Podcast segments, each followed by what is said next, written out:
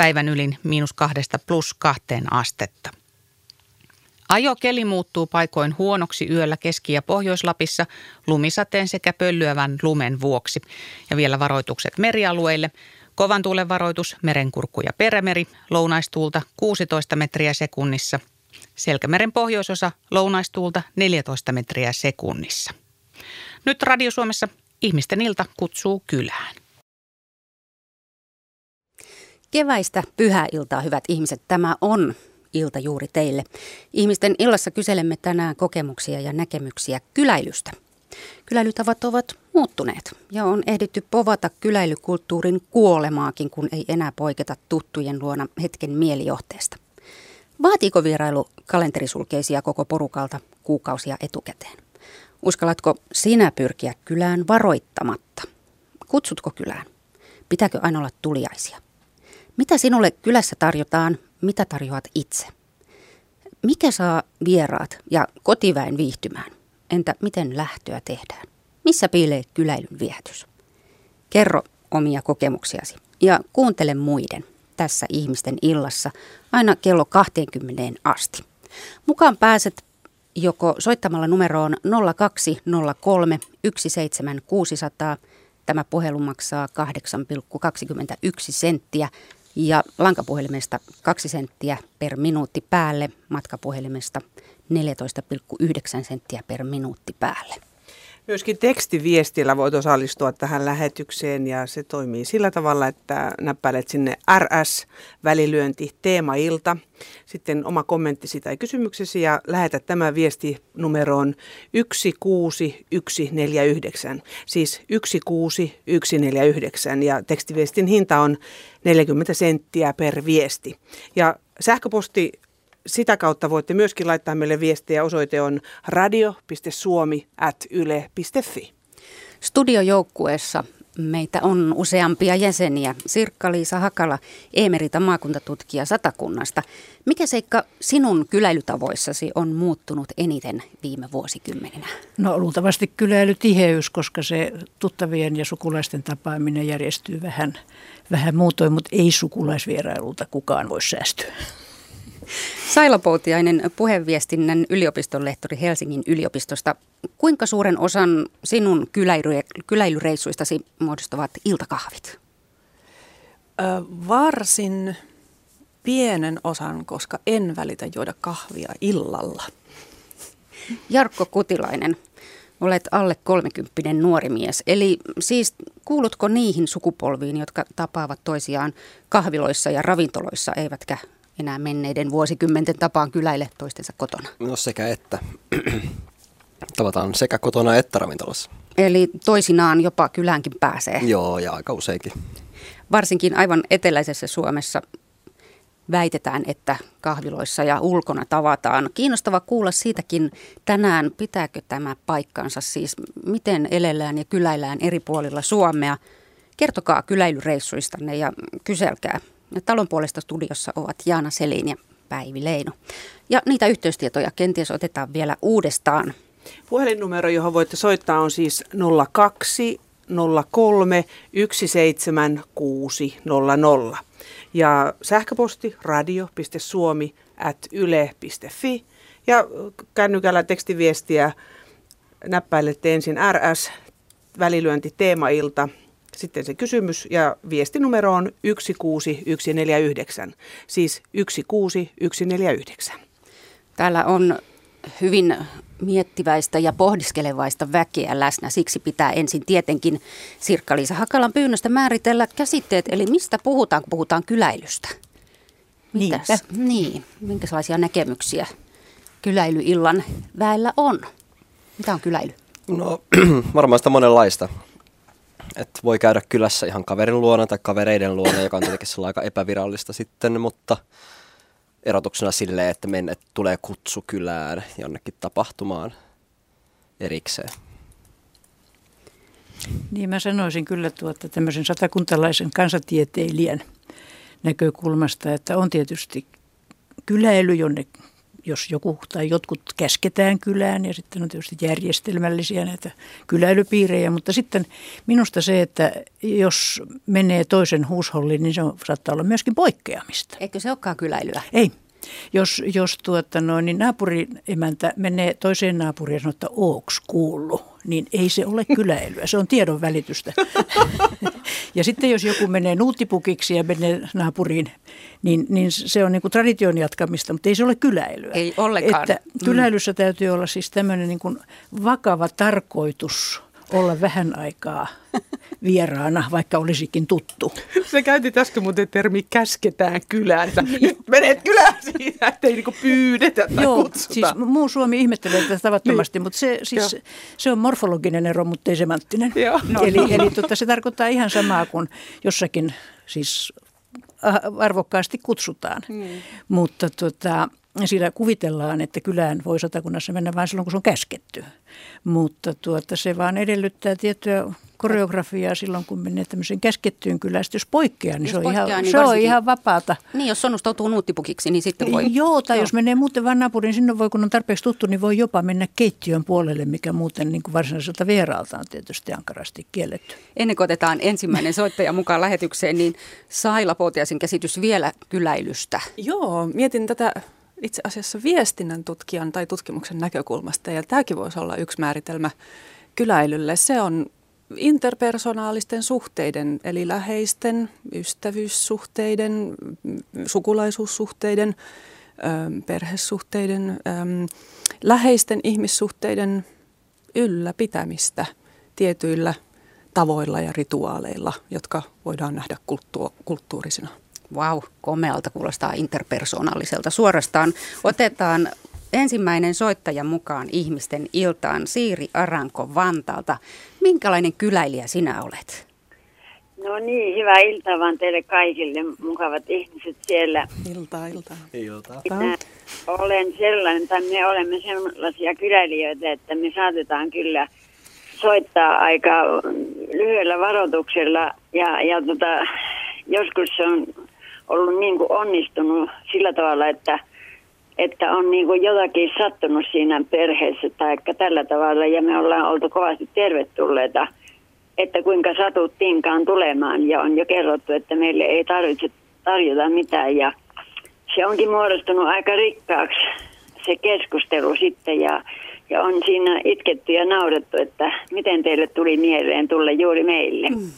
Eli yllätysvierailulle voi mennä, ei tarvitse odottaa, että käsketään kylään. Ei tarvitse odottaa ja meille voi kanssa tulla. Ja, ja meillä oli nyt tässä hiljattain tämmöistä hiljaiseroa, kun oli tämmöinen vakava, vakava sairaus tästä mun miehellä. Ja, ja hän on palannut perjantaina kotiin. Ja vietin tämmöisen viisi viikkoa täällä aika hiljaisesti, mutta minä ymmärrän sen, että ihmiset ei uskalla niin kuin lähestyä, että joskus tuli semmoisia soittoja, että voit, voidaanko auttaa sinua ja haluatko seuraa. Ja minä sitten tietysti sanoin joskus, että haluan tai en halua, mutta, mutta miten tärkeää on se yhteydenotto ja pidetään niin kuin ystävät ja tämmöiset läheiset mielessä, kun ei koskaan tiedä, mitä meille kenellekin sattuu.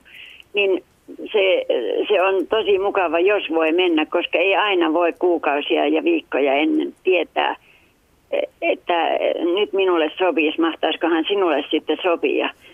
Ja näin kun sovitellaan, niin siinä välissä saattaa jo sattua ihan mitä vaan. Ja se joskus voi jäädä viimeiseksi visitiksi se, tai puhelinsoitoksi, että minä olen kasvanut sellaisessa kodissa, missä oli pieni tupa ja paljon lapsia ja äiti sanoi, että nyt täytyy siivota, kun ei tiedä koskaan, kuka pistäytyy. Mm-hmm.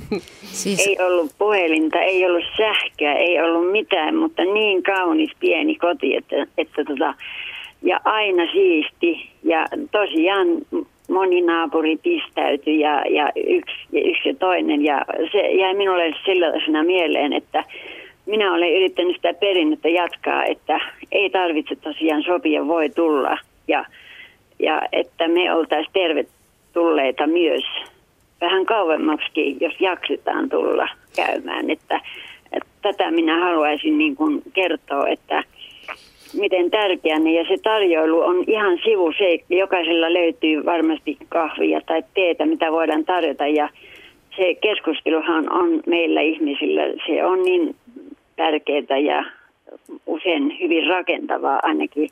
Minä haluaisin, että se olisi.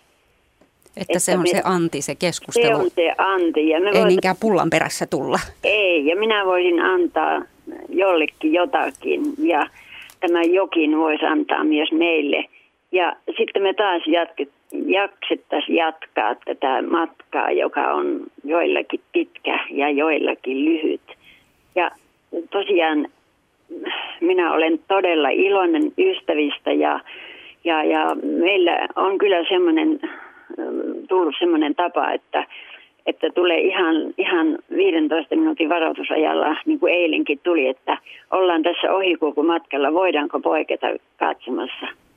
Ja tietenkin sopii. Ja vaikka kuinka, että aina tosiaan sen verta on siistiä, että, että voi johonkin vieraat ottaa vastaan. Ja niin kuin mä sanoin, niin se on sivuseikka se tarjoilu, mutta tietysti siinä on mukavaa rupatella sitten samalla. Ja tätä viestiä minä haluaisin omille lapsille ja lasten lapsille jakaa, että miettikää vähän, että ette pistä niitä aikoja niin pitkälle, että se on, se on mielettömän tärkeää, että saattaa olla niin, että se mieli paha seuraa sitten pitkään, kun sanot, joka olisi tulossa, että nyt ei sovi. Mm. Ja, ja sitä me saadaan sitten vähän miettiä, mutta tämä, on, tämä nykyaika on mennyt vähän tämmöiseksi kiireiseksi, että minä sanoisin, että se meillä on vähän tehtyä kiirettä – ja ei pysähdytä miettimään sitä, miten tärkeää me toisillemme olemme. Niin just.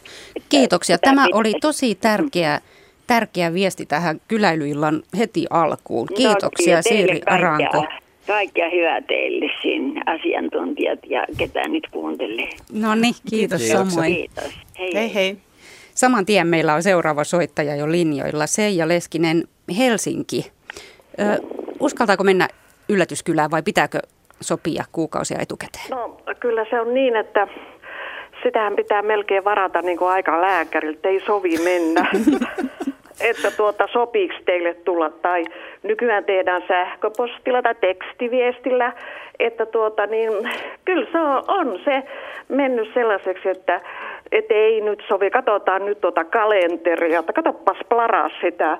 Se on mennyt niin tämmöiseksi tämä homma, että minähän en ole käynyt kylässä, sanotaan, mua jo kutsuttu kylään täällä Helsingissä kymmenen, osko kymmenen vuoteen. Oho. Siis kymmenen vuoteen et ole käynyt kylässä? Joo, en. Mutta kun mulla on käynyt täällä pari ihmistä täällä mun mun kodissa käynyt. Ja ensimmäinen, joka tuli, minä pyysin kylää ja tarjosin niin päivällisen kaikkineen näihin ja hän katsoi tätä asuntoa ja, ja, ja tuumas, että tuo taulu ei kyllä ole ihan väärin asetettu tähän. Sisustusneuvoja tuota, kaupan päälliseksi. Niin, että tuota, niin, niin kyllä se vähän niin kuin jäi miettimään, että se on aika niin kuin tahditonta mun mielestä, että sanotaan, että tuo taulu on, tuo taulu on kyllä laitettu ihan niin kuin väärin tuohon, että tulee toisen kotiin. Mm. Ja oli, se, oli semmoinenkin tapaus, että kun yksi aukas oven, niin se sanoi, että tuo matto ei sovi tänne ollenkaan. On sulla kivoja kavereita? On, on, on, mutta ei, niitä ei ole näkynyt. Mutta tämä ensimmäinen, ensimmäinenkään ei ole pyytänyt mua kylään. Ja sitten, sitten on, on semmoisia tapauksia, mullakin on ollut, että ei ole koskaan, niin kuin, miten mä nyt sanoisin, ei koskaan kiitetä viimeisistä. Että jää semmoinen niin kumma ontto tunne, että hei, mitä mä oon tehnyt. Joo, hyvät tavat kunniaan. Se nyt voisi olla päällimmäinen viesti, Seija Leskinen, eikö niin? Kyllä. Myös kyläilyssä. Voisi olla, että onko, onko niin tuota, sitä kontaktivammaisuutta ja ettei tullakaan, ettei sanotakaan, että tuota, ei voi soittaa, kiittää viimeisistä. Voi että se lämmittäisi kuule erittäin paljon. Ihan varmasti. Kiitoksia tästä näkemyksestä. Joo, minä jään kuuntelemaan mm. sitä. Pitää, joo, kiitos teille. Kiitoksia. Joo, hyvää illan jatkoa. Samoin Kiitos, samoin. Samoin, kiitos. Niin, Sirkka-Liisa Hei, Hakala, miltä kuulostaa? No tuota, ainahan, jos oikein kunnolla käsketty kylään, ettei olla ihan vaan poikettu naapuriin, niin ainahan sitä on arvosteltu toisten huushollin ulkonäköä, mutta ei kylläkään paikan päällä. Eikä ääneen. mutta sitten jos... jos Onko tämä satakuntalainen tapa? on, se on, me olemme ulkoisesti hyvin hio, hioutuneita, mutta tietysti sitten jos ollaan tarpeeksi niin kuin, ö, hyviä ystäviä tai sitten tarpeeksi läheistä sukua ja kanssakäyminen useampaa, niin kyllä sit, siis tämmöistä jatkuvaa, niin kyllä sitten muistellaan, että on tullut vähän kritiikkiäkin, eli niin kuin siellä Kokemäellä yksi naisihminen sanoi naapurillensa, että olisi tähän vetteen paremmankin kaffeen saanut. Mutta mitä kuuluu, mitä kuuluu tehdä, kun kylään mennään? Kuuluuko asettautua kirjahyllyn eteen, arvioiva katse silmissään tai kenties levyhyllyn eteen? Minkälaisia havaintoja, Jarkko? Niin, no kyllä ihmiset aina katsoo asuntoa ja ehkä nyt viime aikana mä oon itse vasta muuttanut uuteen asuntoon, niin se on syy kutsua ihmiset kylään katsomaan sitä uutta asuntoa. Ja, Mm-hmm, ja arvostelemaan, saa että miten toi arvostelemaan, taulu niin. tuohon nyt istuu sitten. Toisaalta ehkä sitä odottaa sitten niiltä jotain niin kuin kontribuutiota siihen, että mikä on sohvan oikea paikka ja muuta. Eli ja se on hyvien tapojen mukaista kommentoida. On, mutta riippuu tietenkin siitä, että kenen kanssa, kenen kanssa keskustelee. Että, et, et, jos se nyt on kauhean läheisiä ystäviä, niin, niin, niin voisiko sitten niin laskea enää, että onko se niin kyläilyä vai onko se vaan niin yhdessäoloa, joka sitten sattuu olemaan siellä omassa kotona. Eikö se ole juuri yksi muoto kyläilyä? On Yhdessä varmasti. Niin, juuri. Mutta mulle tuli tuosta aikaisemmasta mieleen, mitä puhuttiin niinku pistäytymisestä, että se ei ehkä niinku, ainakaan mulle tunnu enää niin semmoiselle tavalliselta, että pistäydytään varsinkin ehkä niinku kaupungissa, että, että kodit ei ole sillä tavalla niinku enää niin julkisia tiloja, mihin voi vaan niinku mennä, mennä käymään ja se odot, niinku tavallaan vaatii vähän sitä niinku aikaisempaa yhteydenottoa, että sovitaan siitä, että voitko tulla käymään tai pistäytymäänkään. Niin, Ja tavallaan teknologia myöskin sitten niinku Niin, kännykkä on muuttanut niin, kyllä että jo. se muuttaa Joo. sitä käyttäytymistä kyllä. Et voisiko ajatella siis tämmöinen kännykkäviesti olisi ikään kuin, niin kuin digipistäytyminen? Niin ja tosiaan sosiaalinen media, tekeekö mm. se lopulta niin, että kukaan ei käy enää kenenkään luona kylässä, koska kyläillään kaikki siellä sosiaalisessa mediassa keskenämme. Niin ja jokainen saa sitten semmoista tarjoilua kuin itse tykkää. Ja äh, tässä satuin tutkimaan joku äh, aika sitten, tota, nämä on informaatio, oliko informaatiotutkijan väitöskirjasta oli kyse, jossa oli, hän oli miettinyt sitä, että muuttaako informaatio, uudenlainen informaatioteknologia meidän kyläilutottumuksia. Ja hän puhui ikäihmisten kuin teknologian käyttämisestä erityisesti ja oli sitä mieltä, että se, miten me ollaan totuttu saamaan tietoa, esimerkiksi kuulemalla se kasvotusten naapurilta, niin, niin jos siihen on totuttu, niin ei sitä nyt sit oikein korvata kännyköillä tai uusilla No, menetelmillä. sehän on lohdullista kuulla. Niin. Miten otetaan Tuula Poranen Hirvensalmelta? Menikös nimi nyt oikein? Joo, Niin. ollaan. Niin, mites, onko kännykkä tai, tai Facebook muuttanut sinun kyläilytapojasi? No tota, mä en osaa oikein suoraan sanoa, että onko ne varsinaisesti muuttanut, että paremminkin niin ehkä työelämä ja semmoinen, niin mä oon tehnyt paljon vuokratyötä ja ollut paljon eri työyhteisöissä, Paljon työkavereita. paljon työkavereita, mutta sitten on niin kuin halunnut pitää sen tavallaan sen, niin kuin, että työ on työ ja sitten kotiin. Että mä muistan niin kuin monta tapausta, että on pyydetty, että Tuula tuu kylään, että en ole mennyt sen takia, että jos pyydetäänkin niin kuin vastavierailua. Niin, että sitten joutuisi pitä, pitäisi kutsua Niin. ne, ne omaan kotiinsa.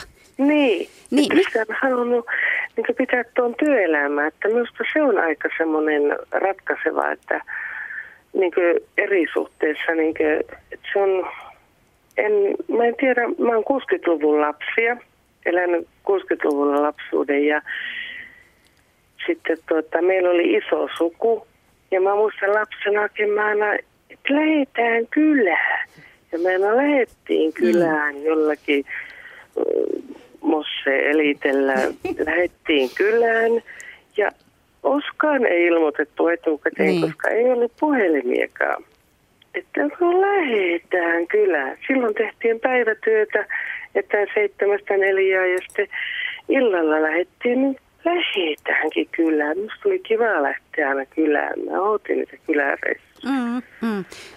Joo, mutta onko siinä nyt siis, kun et itse esimerkiksi haluat työkavereiden kanssa kyläillä, niin onko se muuttunut Mm. jotenkin juhlallisemmaksi se kyläily, että, että on, pitää olla joku syy tai, tai halutaan säilyttää yksityisyys ja, ja sitten taas velvollisuudet ja julkinen Kyllä elämä on siellä työelämässä. ainakin mun kohdalla se, että halutaan säilyttää yksityisyys. Ihan selvästi, että nyt on kuitenkin jotenkin, esimerkiksi mun nykyisessä työpaikassa, monissa paikoissa on ollut, siellä järjestetään paljon yhteisiä tapaamisia ja tämmöisiä. Minä en ole mennyt mihinkään. Siksikö, kun siinä on se vaara, että joutuu kutsumaan kotiinsa? Joo, joo, ei mihinkään. Että heti se on selvä peli, että ei mihinkään. Että niin kuin laistaa kaiken. Niin, että Mutta ne nyt ystävät on erikseen joutuu. ja työkaverit on erikseen, niinkö? niin, ehkä se on niin. Ehkä se on niin, että, että mä haluan pitää sen linjan. Mutta kun toisaalta on sosiaalinen ihminen työssä ja kotona ja mua ei yhtään haittaa, jos meille pölähtää joku kuka tahansa niin yllättäen, niin ei haittaa. Ai jaa, vaikka se olisi työkaverikin. Ei, ei yhtään haittaa. Joo, joo, että siitä, ei. että siitä puuttuu sitten se juhlallinen etukäteissopiminen ja valmistelu, niin sitten Joo. sujuu. Se on ihan totta, Lu- luo- luohan se Joo, paineita, kyllä. Sitten voi sujua, että ei koskaan tule että onko vielä siistiä tai jotain. Että, että joskus on tullutkin joku ihan tuosta vaan yllättäen. Ei nekään työkaveri tai joku naapuri tai joku tullut, niin että tuu kaffille, ei siinä mitään istutaan pöytä. Että ei sille ole. Eli mitenkään- yllätysvierailuja toivotaan. Yllätysvierailuja toivotaan. Tämähän on kiinnostavaa. Kiitoksia, Joo. kiitoksia Tuula Poranen Hirvensalmelta ja mukavaa illan jatkoa. Samoin teille. Kiitos. Ja, Te voitte, hei.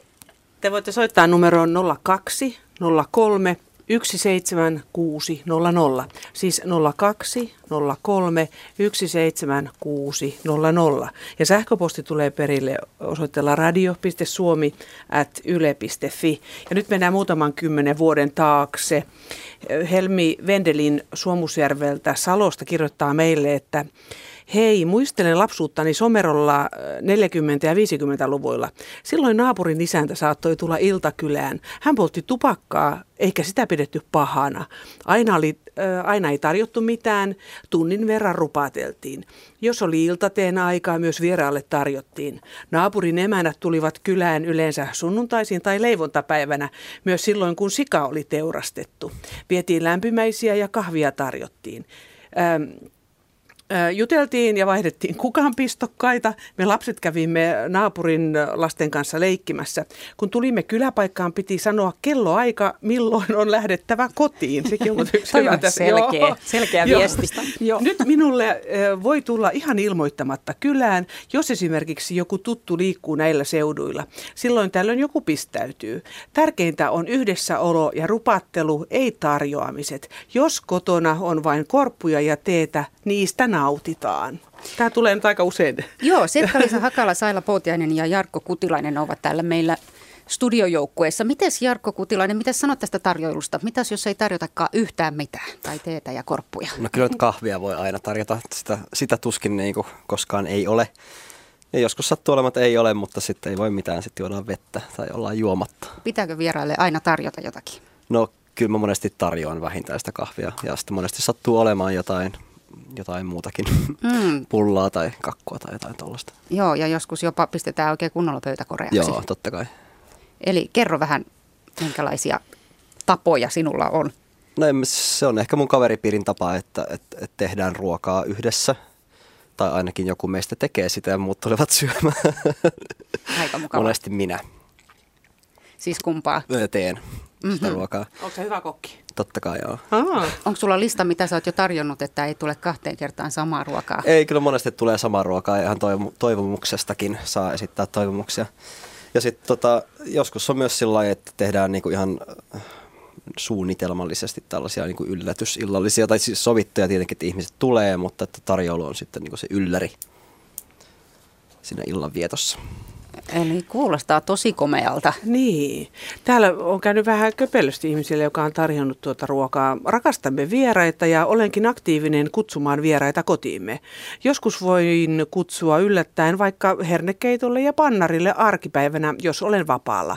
Tai järjestämme kaiken huolellisesti suunnitellun jälkeen ruokahetkiä jonka, jonkin teeman mukaan. Nyt oli juuri blinit ajankohtainen juttu. On aivan ihanaa virittäytyä iltaan vieraiden kanssa. Nyt on vaan käynyt niin, että olemme hienoja illallisia, kun olemme hienoja illallisia järjestäneet, kukaan ei kutsu meitä vastavierailulle. Se ei ole tietysti tarkoituskaan, kun haluamme vilpittömästi pitää vieraita. Mutta jos, äh, jos monen vuoden ajan teet näin, niin kyllä se hiipuu vähitellen. Nyt pidämme omille lapsillemme ja heidän perheilleen yhteisiä ruokahetkiä ja laitamme kauniit kattaukset ja ruokailemme pitkän kaavan mukaan. Meillä on muutama hyvä ystävä, joiden luo voi mennä milloin vain ja he voivat tulla meille myös koska vaan. Että ei tarvitse ole, olla viimeisen päälle kotilaitettuna. Ja vielä nyt tähän yksi, kun tuli tästä kodinlaitosta, niin Leena kirjoittaa meille, että kun oli oikein sekaista, äiti sanoi, meillä on nyt sellaista, että kohta joku tulee. Niinpä siivoan harvoin ja odottelen pullan kerran.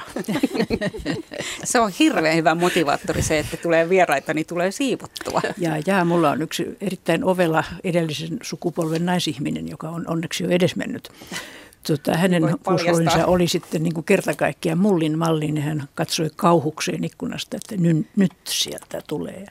Hän sai salaman nopeasti tota, pyyheliinan oikean ranteensa ympärille ja sanoi, että täällä on niin kauheata, kun nyrjäytin tämän ja mä en ole voinut tehdä viikkoon yhtään mitään oikealla kädellä. Anteeksi, nyt koittakaa. No mutta kyllähän me toki autetaan. Ota sinä sieltä sitä imuria kaapista. niin. Tuosta, mulla tuli mieleen tuossa aikaisemmin kahvin tarjoamisesta tai edes veden tarjoamisesta, että, että edes jotakin tarjotaan, kun sitä voisi ajatella myös niinkin päin, että kun jätän tarjoamatta, niin se tarkoittaa jotakin. Se on mm-hmm. todella epäkohteliasta, mm-hmm. kun ei, hän ei keittänyt edes kahvia, ei tarjonnut edes vettä. Että tällä tarjoamisella on kyllä, siitä löytyy kaikenlaisia merkityksiä myös siitä tekemättä jättämisestä löytyy merkityksiä. Lukeeko no kaikki varmaan... noita merkkejä samalla lailla? Niin, niin, niin kyllä. se on varmaan viesti. Mm. Niin. Jos ja... tarjoaa sitä kahvia ja toinen tulee mm. käymään, niin se, niin. se on kuitenkin aika selkeästi sellainen tulkittavissa. Että... Niin. Ja tekee ainakin sen tarjouksen, että keitetäänkö, keitän. Ai, Minä nimenomaan. keittäisin, että jos toinen ei halua tai ehdi, niin, niin sitten se tilanne on niin kuin sillä sillä selvä. Niin ja varmaan, jos, varsinkin jos on tullut kutsuttua ja sitten ei keitetä edes niin. kahvia, niin sitten varmaan voi olla, että sitä vastavierailukutsua saa jäädä odottelemaan aika pitkäksi aikaa. Mm-hmm. Mutta kyllä niin on, että, että jos oikein viimeisen päälle laitetaan kuuden ru- kattauksen ruoka viineineen, päivineen, niin ei kauheasti pidä ihmetellä, jos ei ainakaan kaikki yrität niin kuin vastavuoroisesti samaa. Se ei onnistu kaikilta. Jarkko, sinä luot paineita kavereillesi, kun teet niin hyvää ruokaa. Niin, no, tämä on nyt ollut testi meille kaikille, että jokainen meistä on joutunut vuorollaan sitten niin kuin vastaamaan tähän, että, että jokainen joutuu isännöimään yhden illan ja kylläkin vain kolmen ruokalajin niin kuin kattauksella. Mutta... Ai jaa. Ai jaa. Vähän muutakin kuin vettä vissinkin. Mutta tämmöisenhän voisi opetella, mä kuullut tämmöistä niin ruokakutsuja. Pidetty piiri, piiri pitää tämmöisiä ruokakutsuja eri teemoin ja aina ollaan kunkin kotona vuorotellen. Niin silloinhan siinä niin kuin, ja sitä tehdään kyllä yhdessä, että osan se kyseinen isäntä tai emäntä aina tekee, osan siitä, mutta sitten muut, niin kuin, että saattaa vielä jotain jälkiruokaa, on muuta siinä valmistella yhdessä. Että silloin siinä kaikki tietää vähän niin kuin kupletin juonen. Mm. Silloin jaetaan sitä vastuuta ja painetta siitä, että kuinka ihmeellisiä kommervenkkejä tällä kertaa pitää olla. Ja sitten siinä vissi kustannuksetkin mun nähdäkseni pistetään suht tasaan. Että tota. Eli, eli nämä television ruoka- ja sisustusohjelmat on kyllä muuttaneet varmasti ne ovat kyläilytapoja. no mutta älä nyt, me itse asiassa leikitään semmoisen ruotsalaisen telkkariohjelman niin kuin innoittamalla tätä meidän kyläilyleikkiä, että, että tavallaan siitä voi olla jotain ihan hyötyäkin. Otatteko te videolle sen kanssa? No ei olla. Me itse asiassa mietittiin sitä, että otetaanko. Oh, niin. ja Eikös... muuten mentiin kässärin mukaan, että kaikki sitten antaa arvion myöskin sitä illan lisestä ja kokista ja sen taidoista. Ja, joo, joo. joo, joo. Mm. Mutta se, se, on siis niin kauan hauskaa, kun se on leikkiä ja kaikki leikkii samaa leikkiä. Niin aivan. Joo. Ja se on kaikki on samalla aaltopituudella. Niin, mutta sitten jos sattuu olemaan poikkeama, niin Kyllä, aivan. Kyllä, kyllä. Mutta siis tämä vielä tästä, kun Tuula Poranen äsken sanoi sitä, että hän ei mene mihinkään, ettei tarvitse kutsua ketään omaan kotiinsa. Niin mitä sanotte tästä vastakutsun esittämisestä? Minkälaisia näkemyksiä? Kehtaako sitä lähteä ja sanoa, että no kiitos paljon, oli hauska ilta ja moikka? Vai se, pitääkö? Kuulostaa, niin. siis se kuulostaa vaan tutulta, että, että se tuntuu, se on jotain sellaista, joka me varmaan kaikki tunnistetaan. Siis tämä vastavuoroisuus kuuluu kyläilyyn jotenkin elimellisesti. Kuuluu, mutta sitä vastakutsua ei tietenkään tarvitse tuota, esittää eteisen matolla mm-hmm. poistuessa. Mm-hmm. Mm. Että se jää joka tapauksessa kaihertamaan, että jos sokkaroitti aikataulunsa ja keittotaito menee vähän niin ja näin, sitä jää ikuinen kauhea huono omatunto. Sitten sit mennään jonnekin ulos. Koska jos siellä on joku palannut pohjaan, niin sit voi näyttää sormella syyllistä, joka ei ole itse. Niin mä veikkaan, että tämä vastavuoroisuus on enemmän sellainen niin kuin olettamus, mitä ei välttämättä tarvitse niin kuin sanallisesti tuodakaan esiin edes. Mm. Et, et, et se kuvitellaan sitten, että niin käy jossain vaiheessa. Aivan. Sata vuotta sitten jo George Simmel, anteeksi, en tiedä hänen kansalaisuuttaan, sanon varmaan väärin nimen, kirjoitti suurkaupunkilaiselle ominaisista psyykkisistä piirteistä, joihin kuuluvat varautuneisuus ja etäisyydenpito ihmisiin. Naapureita ei halutakaan tuntea ja vastaantulijoihin suhtaudutaan ainakin näennäisen välinpitämättömästi. Eli tämä mm. yksityisyys ja se, että että okei, te näette minut tässä, mutta kun en paljasta, minkälainen huusholli minulla on, niin olen suojassa. Onko se niin? On. Kyllä se on niin, paitsi sitten joskus näkee kyllä semmoisia, jotka kävelevät tuolla ja vetä, vetävät sellaista viestiä, että arvatkaa, miten hienoa meillä ollenkaan onkaan kotona. No voihan sitä arvuutella, niin kauan kuin kukaan ei näe. Niin, niin. niin. Et se se tota, tietysti lähipiiri, jossa ollaan tuttuja, niin, niin tota, siinä on vähän vaikea esittää tietysti. Ja sitten kun on olemassa vielä tämä siunattu länsisuomalainen sosiaalinen kontrolli. Jota, mitä se pitää sisällä? Niin, hetkinen. Jarkko Kutilainen on Oulusta kotoisin, Saila Poutiainen on kotoisin Kokkolasta ja Sirkka-Liisa Hakala on Kotoisin Kokemäenjokivarresta. Niin, mm. eli varsin länsisuomalaispainotteista Aivan. näkemystä. Turusta. Minäkin niin. Turusta, sinä minä olen pääkaupunkiseudulta. Niin, nyt kaivattaisiin kyllä semmoista itäsuomalaista näkemystä muun muassa varmastikin nyt tähän keskusteluun. Joku karjalainen kehiin. Niin, että voisi vois soittaa tai laittaa viestiä. Eiköhän tässä nyt tätä karjalaisuutta jotain nyt vähän tullakin tuolta. Niin, Hirvensalmelta on saatu sentään. Niin, jos se nyt ihan Karjalasta. Niin, no, Mut, niin, mutta itästä Suomea. Jos nyt ajatellaan siis... Ainakin Länsi-Suomesta katsottuna. Siis tuota, minun muistinvaraistani asia, minähän olen kolmannella sadalla noin iältäni, niin, niin tuota, siinä satakuntalaisessa jämptissä kyläily poikkeamis käytöskulttuurissa, niin siihen oli aikoinaan shokki, kun nämä siirtokarjalaiset tulivat. Ja, ja tota, heillä oli ihan erinäköinen ruokatalous, koska se oli se piirakka, ja meillähän on nämä ketoruuat ja tämmöiset. Ja, ja tota, nehän sitten joka ikinen viikonloppu, ne ensin lauantait ymmärtääkseni paistoivat hikihatussa piirakoita, erilaisia piirakoita. Ja sitten ne pantiin koriin ja sitten lähdettiin tota, sunnuntaiksi saman kylän tai muualle sijoitettuihin siirtolaishuusholleihin, tuttaviin tai sitten sukulaisiin. Mutta siinä on tietysti semmoinen etu, että niillähän oli ne sitten ne Tarjolla piirakat mukana, mukana no. mutta se oli sitä aikaa, jolloin oli vielä ruoka, ruokasäännöstelyäkin, se on tietenkin semmoinenkin syy. Mutta tota, kyllä oli satakuntalaisilla pällistelemistä, kun ei ne pysynyt ollenkaan kotona, kun satakuntalaiset ei ymmärtänyt sitä, että niillä oli ollut tämmöinen kiinteä perhe- ja sukuyhteisö, joka oli sitten hajonnut. Sitä piti tietysti niin kuin noudattaa, mutta koko ajan ne meni. Eikä pysyneet kotona. Niin.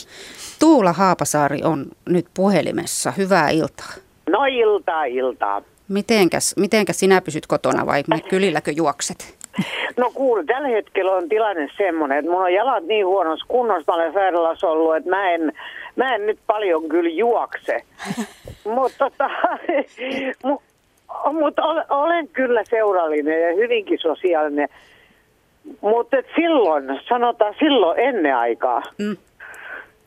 kun televisio oli uusi, niin jos, jostain syystä meillä ostettiin ihan siinä alkuvaiheessa, kun televisio tuli, niin se oli varmaan 50-luvun loppua. Meillä ostettiin televisio. Ja vieraita riitti niinkö? Joka ilta asetettiin, asetettiin olohuoneeseen tuolit riviin ja, ja sitten vaan rupes katsomaan, kun porukka rupes lappaamaan sinne. ja siellä istuttiin, sitä mä en muista enää, että mikä oli se, mit, mitä, mit, mitä ohjelmia silloin tuli. Niin, oliko se edes loppujen lopuksi tärkeää, että mitä sieltä ei, tuli? Ei, se oli aivan yksi lysti, vaikka oli testikuva. niin se oli ihan hyvä. Jotta ja, väki viihtyi. Kyllä, mutta et, mä olen jälkeenpäin nyt ajatellut sitä, että mun oikeastaan käy, tai kävi äiti, hän ei nyt valitettavasti enää ole, mutta kävi äiti sääliksi, kun televisio oli uusi ja hänkin olisi varmaan sitä mielellään kattonut. Mutta keitä siinä koko kylän porukalle, keitä kahvit ja päivällä jo leivot pullat ja voi voi sentä, ei se, se ei kyllä ollut oikein. Eli tarjoiluakin piti olla? Au jo ilman muuta totta kai piti olla. Ja me, mun äiti hän oli semmoinen, ja hänet tunnettiin hyvänä, että hän leipos hyvää pullaa. Niin, että kannatti tulla telkkaria katsomaan. Joo. kyllä, kyllä se varmaan se telkkarin katsominen olisi onnistunut ilman pullaakin. Oletko sinä Tuula sitä mieltä, että vieraille pitää aina tarjota jotakin, kun äitikin leipo pullaa siellä Ei, en koko ole. kylälle? En ole, en ole, en ole. Nytkin on on kun mä itse en juo nykyään kahvia enää ollenkaan, en ole varmaan parinkymmenen vuoteen juonut. En mä edes muista, että pitäisi kahvia tarjota, kun joku tulee. Ja tota, tuossa kun mun sisarenikin miehes kanssa käy tässä, niin ei mä edes kysy, että keitä mä kahvi. Mm. Ei, ei, ei, ei. Se on ihan, jos nyt sattuu tulemaan sillä hetkellä, kun no teetä, niin jos sattuu tulemaan sit sillä hetkellä, kun mulla on teehetki, niin okei. Kyllä mä sitten tarjon, ei siitä ole kysymys, mutta ei mä sitä varten, vierestä varten. Jos sen mä oon nimenomaan kutsunut, että tulkaa sinä ja sinä päivänä ja siihen ja siihen kelloaikaan, niin silloin on niin kuin vähän pakko jotain tarjota. Niin. Onko se sitten kahvia vai mitä tarjotaan sitten, kun tulee kutsuttuja vieraita? Kahvia tee. Joo.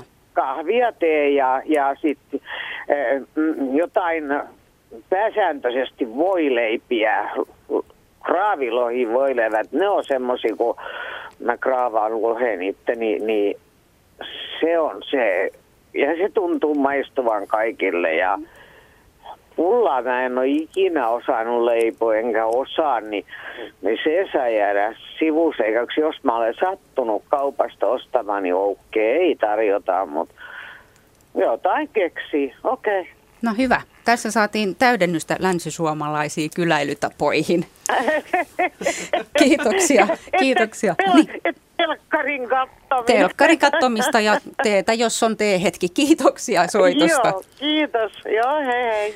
Niin. Kun kuuntelin tätä lohi, kraavattua lohivoileipää ja hyvää pullaa, niin tuli mieleen, että hetkinen, että yhtä lailla kun vieraille pitää tarjota ruokaa niin, tai kahvia, niin kuinka monta kertaa kylässä ollessa mun on täytynyt hillitä sitä, että kuinka monta pullaa mä kehtaan syödä. Mm. Niin, ja onko siinä kenties laskettu, että ahaa, Sailalle ja minulle Aivan. ja sitten jos on vielä joku muu, niin Joo. kolme siivua, noin. Joo. Ja sitten yksi jäämään. Ai niin, viimeistä niin. ei kehtaa ottaa tietenkään mm. kukaan. Mm. Ei tietenkään. Meidän mummo aina sanoo, että käskyt harvenee, kun ihmiset, ihmiset ei tullut pöytään heti eka käskystä tietenkään kohteliaisuutta. Itse menin Mä oon aina yleensä ensimmäisenä pulla parin äärellä. Saila ne on tutkinutkin näitä kursailuja. Kursailu. Joo, kursailu on se on, se on viestinnän rituaali, joka kuuluu kyläilyyn ja se tuntuu toteutuvan kyllä – Jaa, oli minkä ikäisistä ihmisistä se tai on mistä niin rasittavaa kyllä? kaikista osapuolista, vai onko? No ei, no itse asiassa mä koen sen vaan kuin huiman mielenkiintoisena ja, ja, tota, ja, ja itse asiassa se on vaan hauskaa nykyään katsella sitä vierestä. Siis sitä kursailuahan on ihan tällaisissa pienissä kahenki, jopa kahdenkin ihmisen kyläilytilanteissa. Tai sitten jos me sattuu olemaan kylässä 50, 50 ihmistä jossain tota, syntymäpäiväjuhlilla. Ja siis kursailu on tätä, kun ei mennä ottamaan, vaikka sanotaan, että nyt on kahvi kaadettuna. Ja... Niin, että Kuka se on tästä jo nyt kylmää lähtee? kupissa kohta. Niin. Niin, ja kuka tästä nyt lähtee ekana? En mä nyt tänne tullut syömään, että Niin. Niin se on se ensimmäinen, kun niin kauan ennen vanhaa kelpas, kun oli pappi mukana, se meni oitis ja papin perässä meni rustina, jos oli paikalla. Ja, ja tota, sen jälkeen alkoi vasta nahistelu siitä, että kuka on arvovaltaisin, kuka on iäkkäin ja kellä on eniten lehmiä. Aha. Ja jos on, on vähemmän lehmiä kuin toisilla, mutta tytär on ainut kansakoulun opettaja, niin voittaaks? Ai jaa. No, Tuossa mun mielestä jotenkin paljastuu tuo niinku, performatiivinen luonne, mikä kyläilyssäkin on, joka kuitenkin tavallaan sit vahvistaa niitä sosiaalisia niinku, suhteita ja Joo. subjektiksi tulemista. mm, Joo, joo. ennen merisäätä ehditään ottaa yksi puhelu mukaan tähän ihmisten iltaan. Pirkko Järvenpää, Iltaa.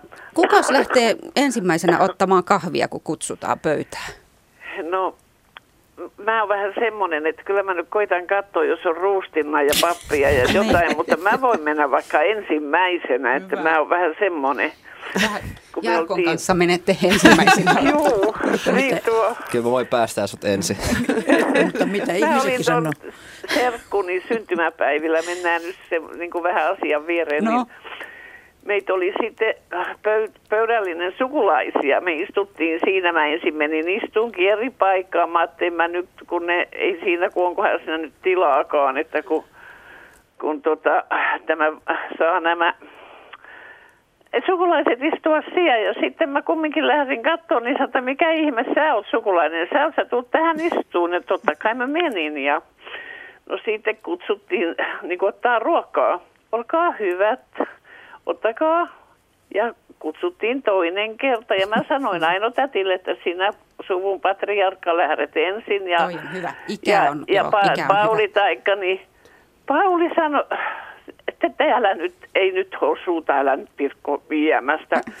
On se sitten kumma, kun tuo Paulin kanssa täytyy, että ensin No täytyy odottaa, että saa jonottaa. Ja siitä kun se sitten tuli huuli sinne, että juu, se Pirkkokin on niin runoilija, että kun tuolla mm. synttäreilläkin täytyy odottaa, että saa jonottaa. Mm. Mutta kyllä me siellä sitten oltiin niin, että totta kai ensin otti tämä, tämä juhlakalu ja sitten oli näitä sukulaisia, mutta se oli vähän semmoinen ihan hyvä toisaalta semmoinen kevennys. Mm, mm. Ja- Onko niin, että kuinka monta kutsua pitää tulla ennen kuin, ennen kuin on hyvä tapaista lähteä ottamaan? Onko sulla Pirkko siitä näkemystä tai onko täällä studiojoukkueella? Kyllä mä ainakin tykkään, että tultaisiin heti kun mä kutsun, mutta se on varmaan sitten ihan, äh, että onko se varsinkin, tietysti nyt ei tarvitse kahvia kaataa kuppiin, jos on kahvista kysymys, niin odottaa se kahvipannu käres, mutta Niin, viisi kutsua ja sitten niin, vasta ruveta ja sitten kaatamaan. vasta. Niin kuin kyllä- sanonut, että täällä on kahvi kaadettu viisi kertaa ennen kuin kaataa sen. Niin, niin. mä yleensä, Toi että kun hyvä. meillä on, niin mä sanon, että nyt lähdette sieltä, taikka mä tuon teille nenän eteen, että tulkaa sottaa nyt. Siinä on muuten yksi keino kanssa tota, miettiä, että kuka menee ensimmäisenä tai milloin mennä. Että nyt on mentävä tai emäntä suuttuu. Niin, ja sitten on tietysti ketä on, niin kuin mullakin oli työkavereita kylässä. Mä jäin eläkkeelle ja sitten minä olin muuttanut asuntoa, että asun tämmöisen paritalous puolikkaassa ja tota, mun tyttäreni asuu toisessa puolessa ja on mulla poikakin tässä ja, ja tota, he oli sitten laittanut nämä tarjottavat, että mä sitten mul, mä tahan tässä nyt vaan olla teidän kanssa juhliset, tai mitä tämmöiset. Nyt kun nämä on tämmöiset illanistujaiset, mm. että he on tehnyt tarjottavat ja, ja tota, no sitten siellä oli, ka- Pirjoko siinä oli kahvia kaatamassa vai oliko siinä jotain toisiakin, niin tota, mä että nyt sitten lähdettiin. Mä menen ensin ja sitten tuutte heti mun perässä. Nyt ruvetaan juomaan kaffeita ja otetaan, kun siellä on lämmitetty, on piirakka lämmintä ja kaikin puoli. Niin just, että silloin on mentävä tai muuten saadaan kylmää kahvia ja kylmää Niin, pirkkaa. mitä Kyllä. iloa siitä. Niin ja tietysti saa jäähdyttää kahvi, jos tykkää kylmästä, mutta Niin. ei kannata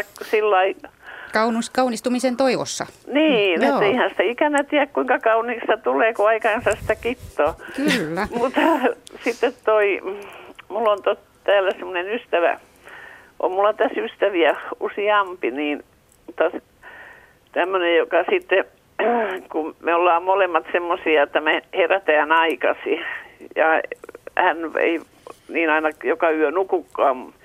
Ja tietysti mekin joskus huomaa, että haippana, eipä se olisi ihan nyt vielä tölmätä kylään, kun tulin kello ei ole ollut vielä kuin puoli seitsemän, niin Leunakko. mä sanon, niin, nyt minä puoli seitsemältä aamulla. No niin, se on reipas kyläilyaika. Joo, herättää. nyt onnistui herättää sunisat voi voi se väliä on, kun mä tänä päivänä vielä No niin, hyvä. Kiitoksia. Tämä toi vauhtia tähän meidän kyläilyiltaamme.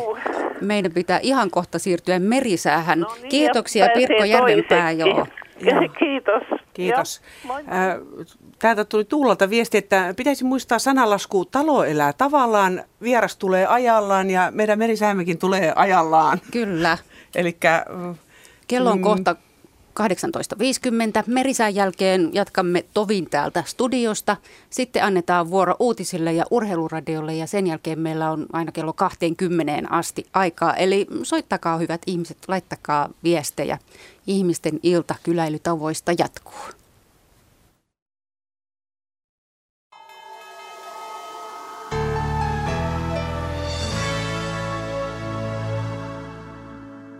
Säätiedotus merenkulkijoille kello 18.50 alkaa kovan tuulen varoituksella. Merenkurkku ja perämeri lounaistuulta 16 metriä sekunnissa. Selkämeren pohjoisosa lounaistuulta 14 metriä sekunnissa. Toistan varoitukset. Kovan tuulen varoitus, merenkurkku ja perämeri lounaistuulta 16 metriä sekunnissa. Selkämeren pohjoisosa lounaistuulta 14 metriä sekunnissa. Islannin eteläpuolella oleva matalapaineen osakeskus liikkuu huomenna Norjan merelle ja syvenee. Odotettavissa huomisiltaan asti Suomenlahti, Pohjois-Itämeri, Ahvenanmeri, Saaristomeri ja Selkämeren eteläosa voimistuvaa lounan puolelle kääntyvää tuulta aamulla 7-11 metriä sekunnissa, Pohjois-Itämerellä päivällä paikoin 13 metriä sekunnissa, hyvä näkyvyys. Selkämeren pohjoisosa voimistuvaa lounaaseen kääntyvää tuulta yöllä 7-11 metriä sekunnissa, iltapäivällä 10-14 metriä sekunnissa. Huomenna vähän lumisadetta, enimmäkseen hyvä näkyvyys. Merenkurkku ja perämeri voimistuvaa lounaaseen kääntyvää tuulta yöllä 10-14 metriä sekunnissa, iltapäivällä 12-16 metriä sekunnissa, huomenna ajoittain lumi- tai räntäsadetta ja Saimaa voimistuvaa etelän ja lounaan välille kääntyvää tuulta yöllä kolmesta seitsemään, iltapäivällä viidestä yhdeksän metriä sekunnissa. Hyvä näkyvyys. Odotettavissa maanantailasta tiistailtaan Suomenlahti etelän ja lännen välistä tuulta alle 10 metriä sekunnissa. Pohjois-Itämeri, Ahvenanmeri, Saaristomeri ja Selkämeri lännen puolesta tuulta alle 14 metriä sekunnissa. Merenkurkku ja perämeri, etelän ja lännen välistä tuulta, kovan tuulen todennäköisyys 70 prosenttia. Yön aikana heikkenevää tuulta, tiistajaamusta alkaen tuulta alle 10 metriä sekunnissa. Säärannikkoasemilla tänään kello 17. Haapasaaressa yksi lämpöaste, tuuli pohjoisen ja luoteen väliltä 7 metriä sekunnissa, pilvistä ja näkyvyys 21 kilometriä. Kotka Rankki plus 1, luode 2, Orengrun plus 1, luode 6. Emäsalo plus 3, luode 5, Kalpodagrund 0, länsiluode 3.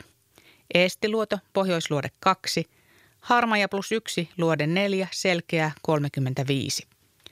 Mäkiluoto plus 2, luode 5, Bokashär plus 3, pohjoinen 6, selkeää yli 50, Jussarö 0, länsi 7, selkeää 29. Hanko Tulliniemi 0, länsi 8, Russarö plus 2, länsi 9.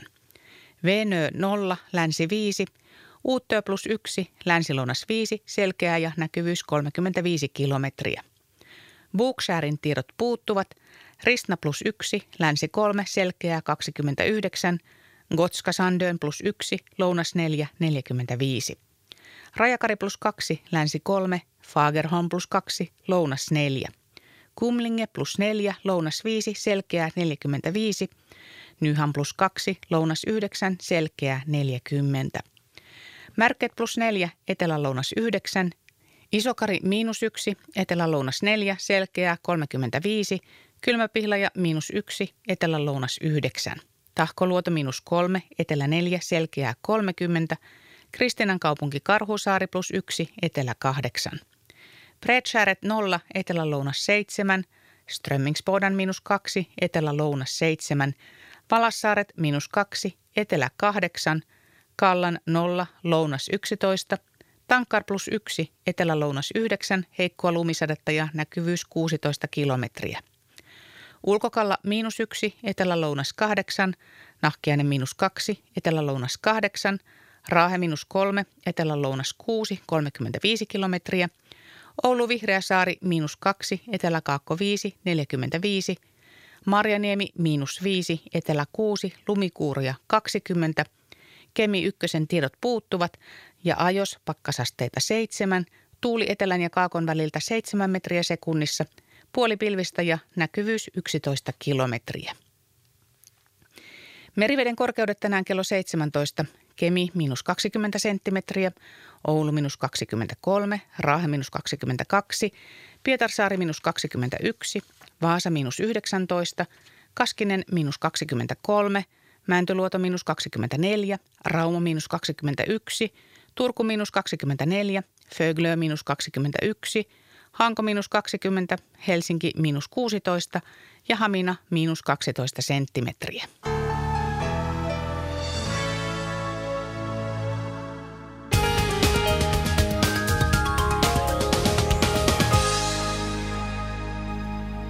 Liikennetiedote T7 Virolahti liikenne on jonoutunut.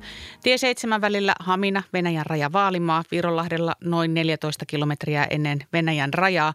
Tarkempi paikka välillä Vahterikontie, Vaalimaan tulli ja raja-asema. Liikenne on jonoutunut ja Venäjälle menevän rekkajonon pituus on noin 14 kilometriä.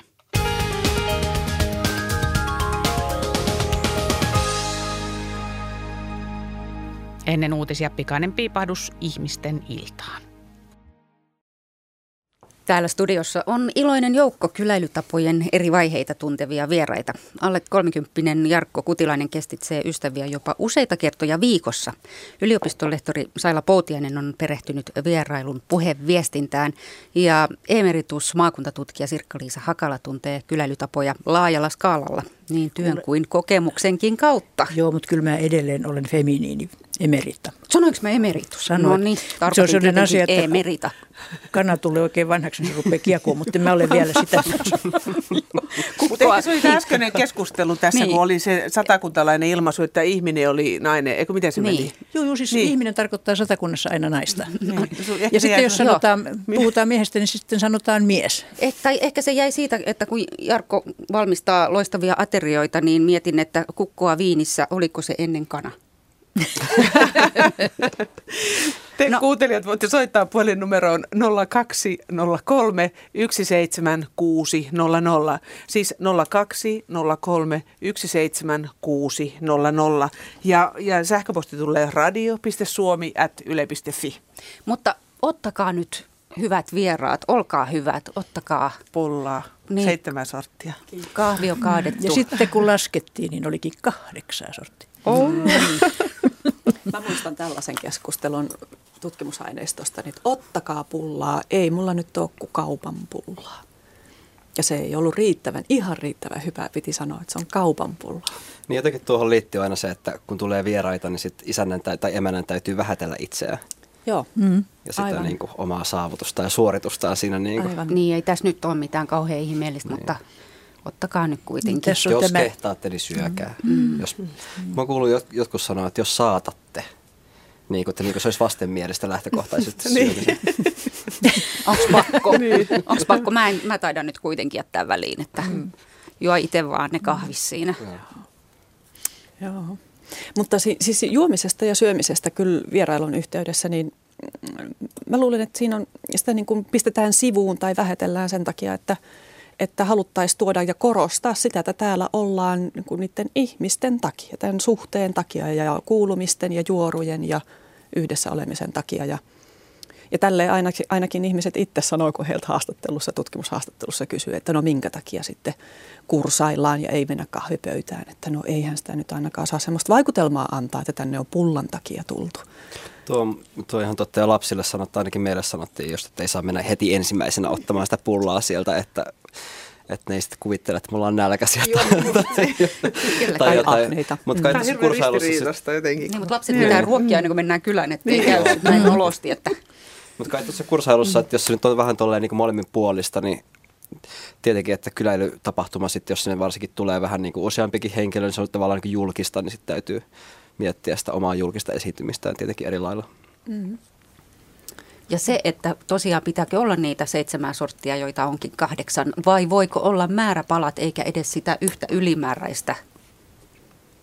Kuinka suuri loukkaus se sitten on? Se on varmaan ikäpolvikysymys ja, ja tota, myöskin tuttuuskysymys. Tarpeeksi Onko... nuoret ja tarpeeksi siis opiskelijat, jotka on tottunut laskemaan jokaisen murusensa, niin ne varmaan voi tarjota jämptisti. Mm. Niin, voiko, voiko olla niin, että tässä kaksi leivosta, yksi sinulle, yksi minulle? Vai onko se hävytöntä? Ei se ole hävytöntä enää. Vähän ei, ei ainakaan leivosten kanssa. Olisiko tässä niin kuin, ero siinä, että missä päin Suomeen esimerkiksi asutaan? Mahdollista. Hmm, ehkä saadaan tähänkin vahvistusta. Hmm. Nyt mennään välillä uutisille ja urheiluradioille ja palataan taas tänne ihmisten iltaan niiden jälkeen.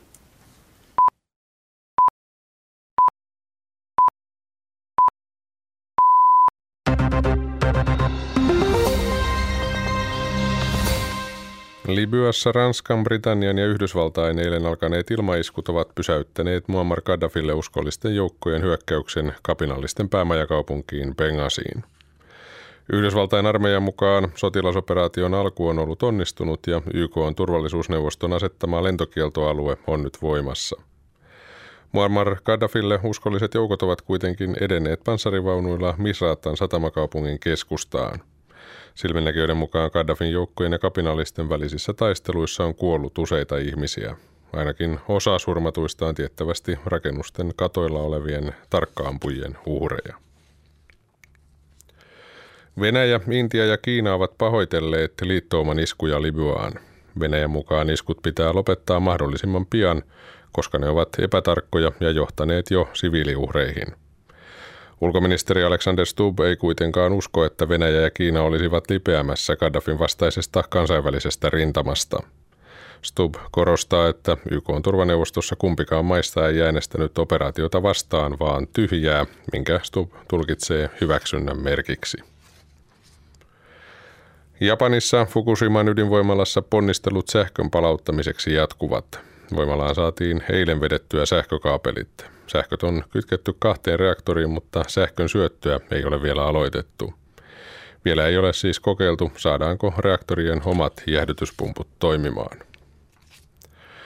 Valtiovarainministeri Jyrki Katainen painottaa viranomaisten tekemän turvallisuusselvityksen tärkeyttä ennen kuin ydinvoimaloiden rakennuslupia voidaan myöntää periaatepäätöksen saaneille voimaloille – Lausunnollaan Katainen näyttää ottaneen aiempaa varovaisemman kannan ydinvoiman lisärakentamiseen Suomessa.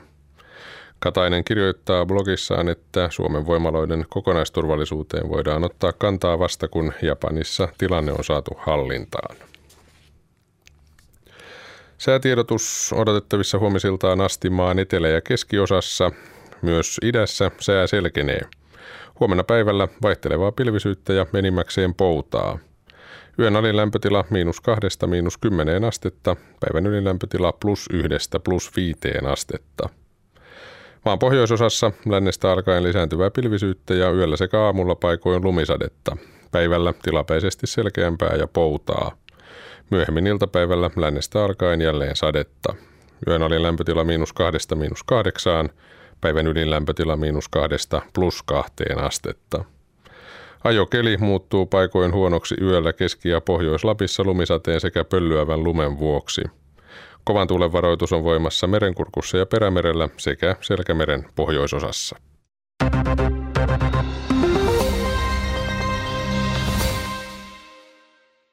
Nyt vuoroon urheiluradio. Talvilla ennen maailmankapit on tänään saatu päätökseen ja ampumahinon puolella ne päättyivät suomalaisjuhliin.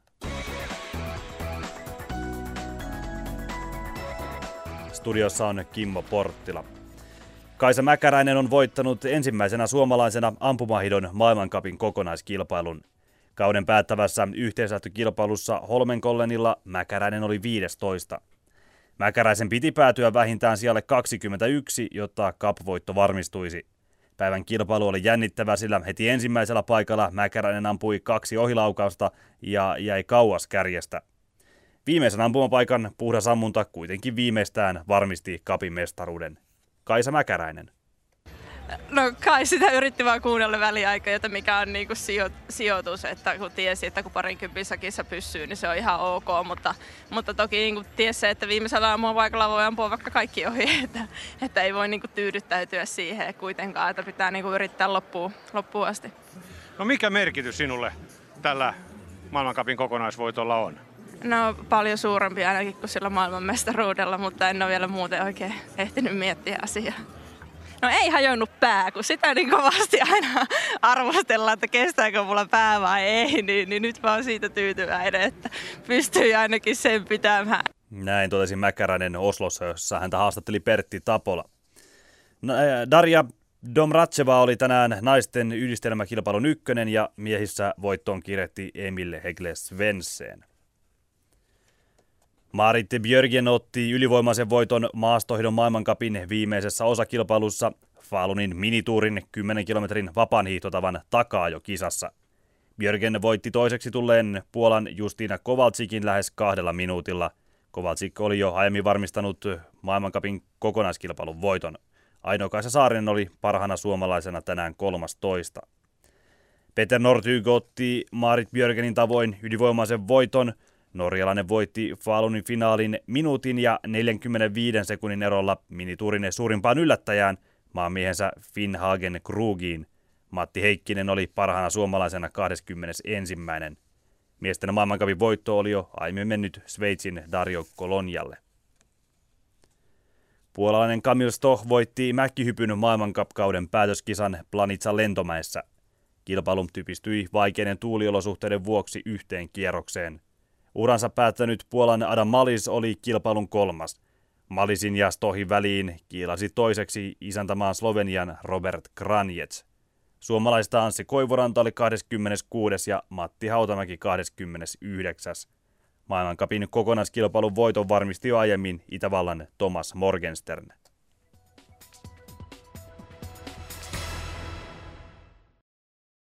Mainiota ihmisten iltaa kaikki kyläileväiset ja joskus kyläilleet sekä sinäkin, joka et kyläilystä niin perusta.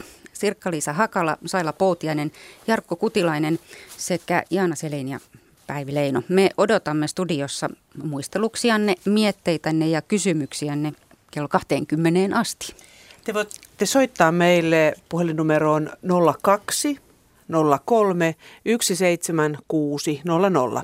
Siis 02 03 17600. Voitte myöskin lähettää tekstiviestejä ja se tapahtuu seuraavasti. Tekstiviestikenttää laitatte RS välilyönti, teema-ilta ja sitten kysymyksenne tai kommenttinne ja lähettäkää tämä viesti numeroon 16149, siis 16149. Ja sähköposti tulee perille osoitteella radio.suomi.yle.fi. Sähköpostia. No ihan Italiasta asti. No? Joo. Minä olen 30-vuotias nainen ja asun jo kuudetta vuotta Italiassa. Täällä on tapana käydä vierailulla etukäteen mitään ilmoittamatta. Varsinkin lähimmäiset sukulaiset saattavat poiketa kylään mihin aikaan tahansa. Minä en pidä yllätysvieraista laisinkaan. Mielestäni vieraiden pitäisi aina kysyä, eikä siis vain ilmoittaa, sopiiko tulla vai ei. Kotona ei aina ole juuri siivottu ja asukkaat voivat viettää aikaa kotonaan esimerkiksi yöpaidassa. Ei ole kiva, kun ovikello soi eikä ehdi pukeutua tai järjestellä kotia vierailulle sopivan siistiksi. Tästä asiasta meillä täällä Italiassa on väännetty kättä monen, muista, monen monta kertaa, eivätkä sukulaiset enää juuri ollenkaan käy täällä yllätysvierailulla, kun tietävät kantani siihen. Heidän mielestään on epäkohteliasta pyytää vierasta soittamaan ja kysymään etukäteen, sopiiko tulla. Minun mielestäni se kuuluu hyvään käytökseen, kirjoittaa Mari. Niin, tuossa äskenhän kuultiin vieraasta, joka tulee mihin aikaan tahansa esimerkiksi puoli seitsemältä aamulla. Minkälaisia vastaanottoja hyvät ihmiset kyllä yöpaikan saisi. päällä. Niin. Tuossa varmaan näkyy se, että mikä on niinku sen kodin asema jotenkin yhteiskunnassa. Et var, varsinkin Italiassa voisi kuvitella, että siellä on niinku isot perheyhteisöt sitten, jotka asuu monesti ehkä sitten saman katon alla. Että se on niinku enemmän, enemmän julkista tilaa kuin se, että kun minä asun yksin omassa niinku asunnossani, jonne en odota ketään ainakaan sunnuntai vierata kello seitsemän aamulla. Mm, Ovikello soi yllättäen. Niin. Mm. Mutta että tavallaan niin se, kai se on sitten jonkinlaisia niin yhteiskunnan vaatimuksia. Oletetaan, että, että näin vaan tehdään. Ja... Ja siihen voi liittyä sellaisia kansallisiakin mielenkiintoisia tuota, yhteyksiä. Mä en nyt niinkään ajattele Suomeen. Mä ajattelen mun ystävääni, israelilaista ystävääni, joka mm, kolme neljäkymppisenä kertoi elämästään Tel Avivissa näin, että he, he poikkeavat niin kuin ystäviensä luona ö, pari kertaa päivässä, niin kuin täällä nyt on ehkä tehty kyläyhteisössä sitten aikanaan kymmeniä vuosia sitten. Mutta siellä sillä on se merkitys, että et, et siihen, siitä tulee turvallisuuden tunnetta ehkä hieman epävakaassakin elämässä muuten ja, ja, ja semmoista tuota, läheis, läheisten tukea arki, arkielämään. Ja toinen on elossa ja toinen on paikalla tai tavattavissa. Että. Eli se on näitä pistäytymisiä. Pistäytymisiä, aivan. Mutta täältä tulee, Greta kirjoittaa, että hei hyvää iltaa, yllätysvierailut, kauhistus. Kysymys on etupäässä siitä, että voi olla aivan sopimaton hetki sille henkilölle, jonka kotiin mennään. Mutta kyläluuta itsekkäästi rynnätään äh, vain omien kylä, kyläilyhalujen mukaan kahville ja piristymään. Kyläilyssä on mielestäni kyse yhdessäolo hetkestä, jossa on otettu huomioon myös, että aika sopii molemmille. Kauhistus tämä maaseudun kyläily itsekkyys, aika jännä termi. Siis on kaunista sopia yhteinen aika molemmille sopivaksi. Kaupungista maalle muuttanut kymmenen vuotta sitten ja kaupunkiin takaisin palaava. Niinpä niin. Niin, sinne ovikellon taakse. Mutta siinä on tietenkin semmoinen asia, että jos ajatellaan perinteistä maalaisyhteisöä, niin se oli maanviljelysyhteisö ja sitten niillä oli niitä lehmiä, joita täytyy vahtia sitten useamman kerran päivässä. Eli siis maalaistalossa yleensä aina joku on kotona. Että se poikkeaminen ei niin kuin sinänsä ollut sillä lailla äh, tämmöistä ylenpalttista vahtimista vaativaa. Ja sitä paitsi kunnan talossa ainakin satakunnassa oli tip-top kunnossa oleva sali isompia juhlia varten ja sitten tip-top kunnossa oleva vierashuone, siis tämmöisiä kaukaisempia vieraita varten. Ja sitten oli vähän semmoista ja tämmöistä kaapissa, jota voi tarjota, kun ei, ei väinpöytään voitu, voitu lähteä, mutta tuota, sitten kun, kun ei ole tilaa ja kun ei ole lehmiä, niin se on ehkä vähän vaikeampaa sitten. Mutta tuossa, että asutaan maalaisyhteisössä, se tarkoittaa myöskin sitä, että, että se yhteisön niin asukkaat tai ihmiset varmaan, että niiden elämäntavat ja elämän rytmit on varmaan aika lailla samanlaisia. Et kaupungissa, kaupungissa ei voi olettaa, että kaikki ihmiset on sunnuntai-iltana pukeutuneena niin pyhävaatteisiin ja odottaa, jos sattumoisin tulee vieraita, koska elämän tyylit on niin erilaisia. Te ei nekään pyhävaatteet päällä siellä maalla niitä odota. ei, ei, no ei, ei varmasti, mutta, mutta se oli tavallaan niin kuin, että se ei ehkä ollut niin yllätyksellistä, että niitä vieraita tulisi kuin se, että nyt kaupungissa joku vaan sattuisi tulemaan ilmoittamatta. Mä, mä muistan hauskan tapauksen, kun aikanaan niin tota, itse kun on, en ole mistään maata kotoisin ja kauhean vähän missään maalla koskaan ollut, kun mulla ei ole sukulaisiakaan missään maalla. Ja, ja tota, sitten menin tuota, mieheni kanssa sukulaisiin, hänen sukulaisiinsa Pohjanmaalle ja, ja tota, sitten ollaan yhdessä tota, kylässä ja sitten siihen tulee joku naapuritalon isäntä ja istuu siihen tuvan nurkkaan ja mä oon ihan ihmeessä, että miksei kukaan, niin kuin, mitä tuo mies tuohon tuli? mitä tuo mies tuohon tuli. Ja kuka ja, se on? Ja, ja kuka se on ja mitä se tää tekee. Että eikö sillä ole niin mitään asiaa, että mikä tämä nyt oikein on. Mä olin ihan hämmästyksissäni siinä niin toljota sitä penkin päässä istuvaa ukkoa. Joka ei suunnilleen sanokaan mitään kenellekään ja joo, joo, sit, sitten myöhemmin tulin kyllä tietämään, että tämä on ihan normaali tapa siellä maalla. Niin, niin kun, kun tulee sisään, niin, niin tota, jos on kovin vieras, niin täytyy sanoa päivää ja esittää mahdollinen asiansa tai jäädä seisomaan, että kysytään mikä on asia, yleensä lapsilta tällä tavalla. Ja tota, sitten kun sanotaan, että istumaan, niin sitten voi istua siihen oven vieruspenkille. Ja sitten voidaan ruveta puhumaan, mutta jos on tarpeeksi tuttu, niin tulee vain ja istuu siihen vieraan paikalle, joka ei ole siis ilman erityistä kutsua missään huoneen perällä eikä pöydän ääressä. Ja ylipäänsä tullaan sisään suoraan, ei koputeta ja jäädä odottamaan ove ulkopuolelle. Ainakin mun mummolassa vieraat tulee suoraan sisään, jossa ne vasta ilmoittaa, että mä oon nyt täällä. Niin juu, siis Joo. se, joka koputtaa, niin se on luultavasti joulupukki, joka koputtaa Niin. hirveästi. Mutta pitääkö olla asiaa, kun Niin. menee poikkeamaan? Voiko mennä vaan silleen, että Voi mennä kappas vaan. Voi, voi. Siis idea on sama kuin kummipojalla, niin pienenä kun hänet jätettiin makuuhuoneeseen ja luultiin, että hän nukkuu, niin kului 10 sekuntia, niin hän tuli paikalle ja sanoi, että minä tässä.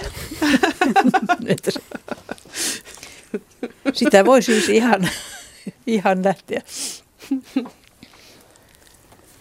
Sitten tosiaan ihmisten iltaan sopii soitella.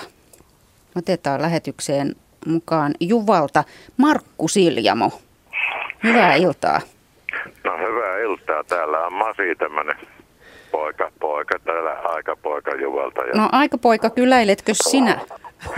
Kyllä, meillä on tuota kylälty, kylälty ja meillä on muutama semmoinen ystäväperhe tä- täällä, joiden kanssa tuota on ihan siis jatkuvasti. Kaksi kertaa päivässä vai? No, ehkä ei nyt ihan niin, niin mutta tota, kuitenkin, että tässä muutamana iltana tuli meillekin tänne mökille ystäväperheen niin tuo, tuota, niin, niin, niin sanovat, että me kutsuttiin itsemme teille saunaan. No niin. Niin. No sattuko olemaan teillä saunapäivä vai Meillä on aina saunapäivä. niin, että Joka siinä päivä, mielessä ei joka aiheuttanut päivä, mitään erityisiä järjestelyjä? Ei missään tapauksessa. Ja tässä on tosiaan näitä kaksi, kolme perhettä meillä tämmöisiä, joiden, joiden luona on siis todella tälleen kutsumatta kiinni. Mm.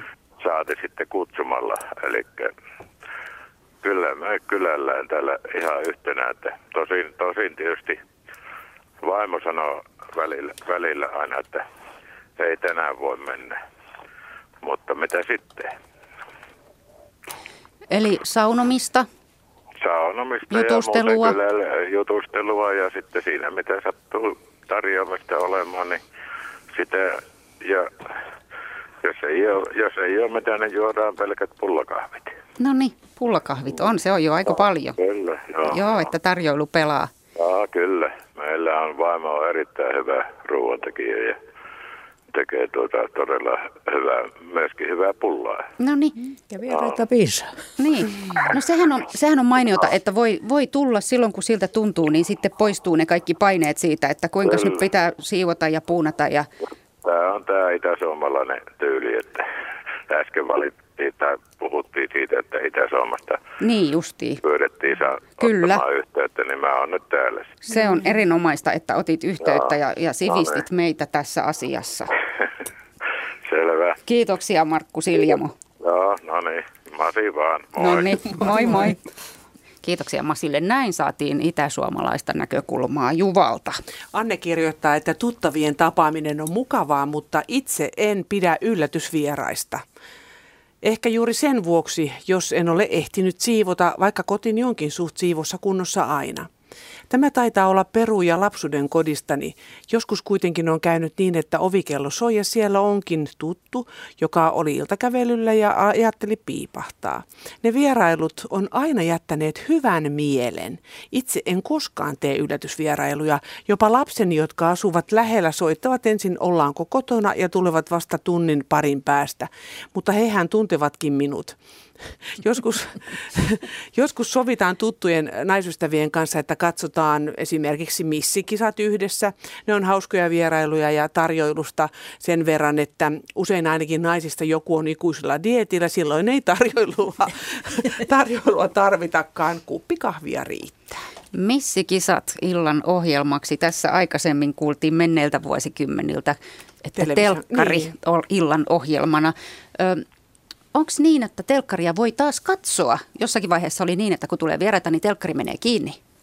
No kyllähän erikseen, jos mennään katsomaan jotain tiettyä ohjelmaa, esim. missikisoja, niin se on ihan sellainen tuttua, mutta yleensä jos mulle tulee vieraita, niin kyllä telkkari menee kiinni.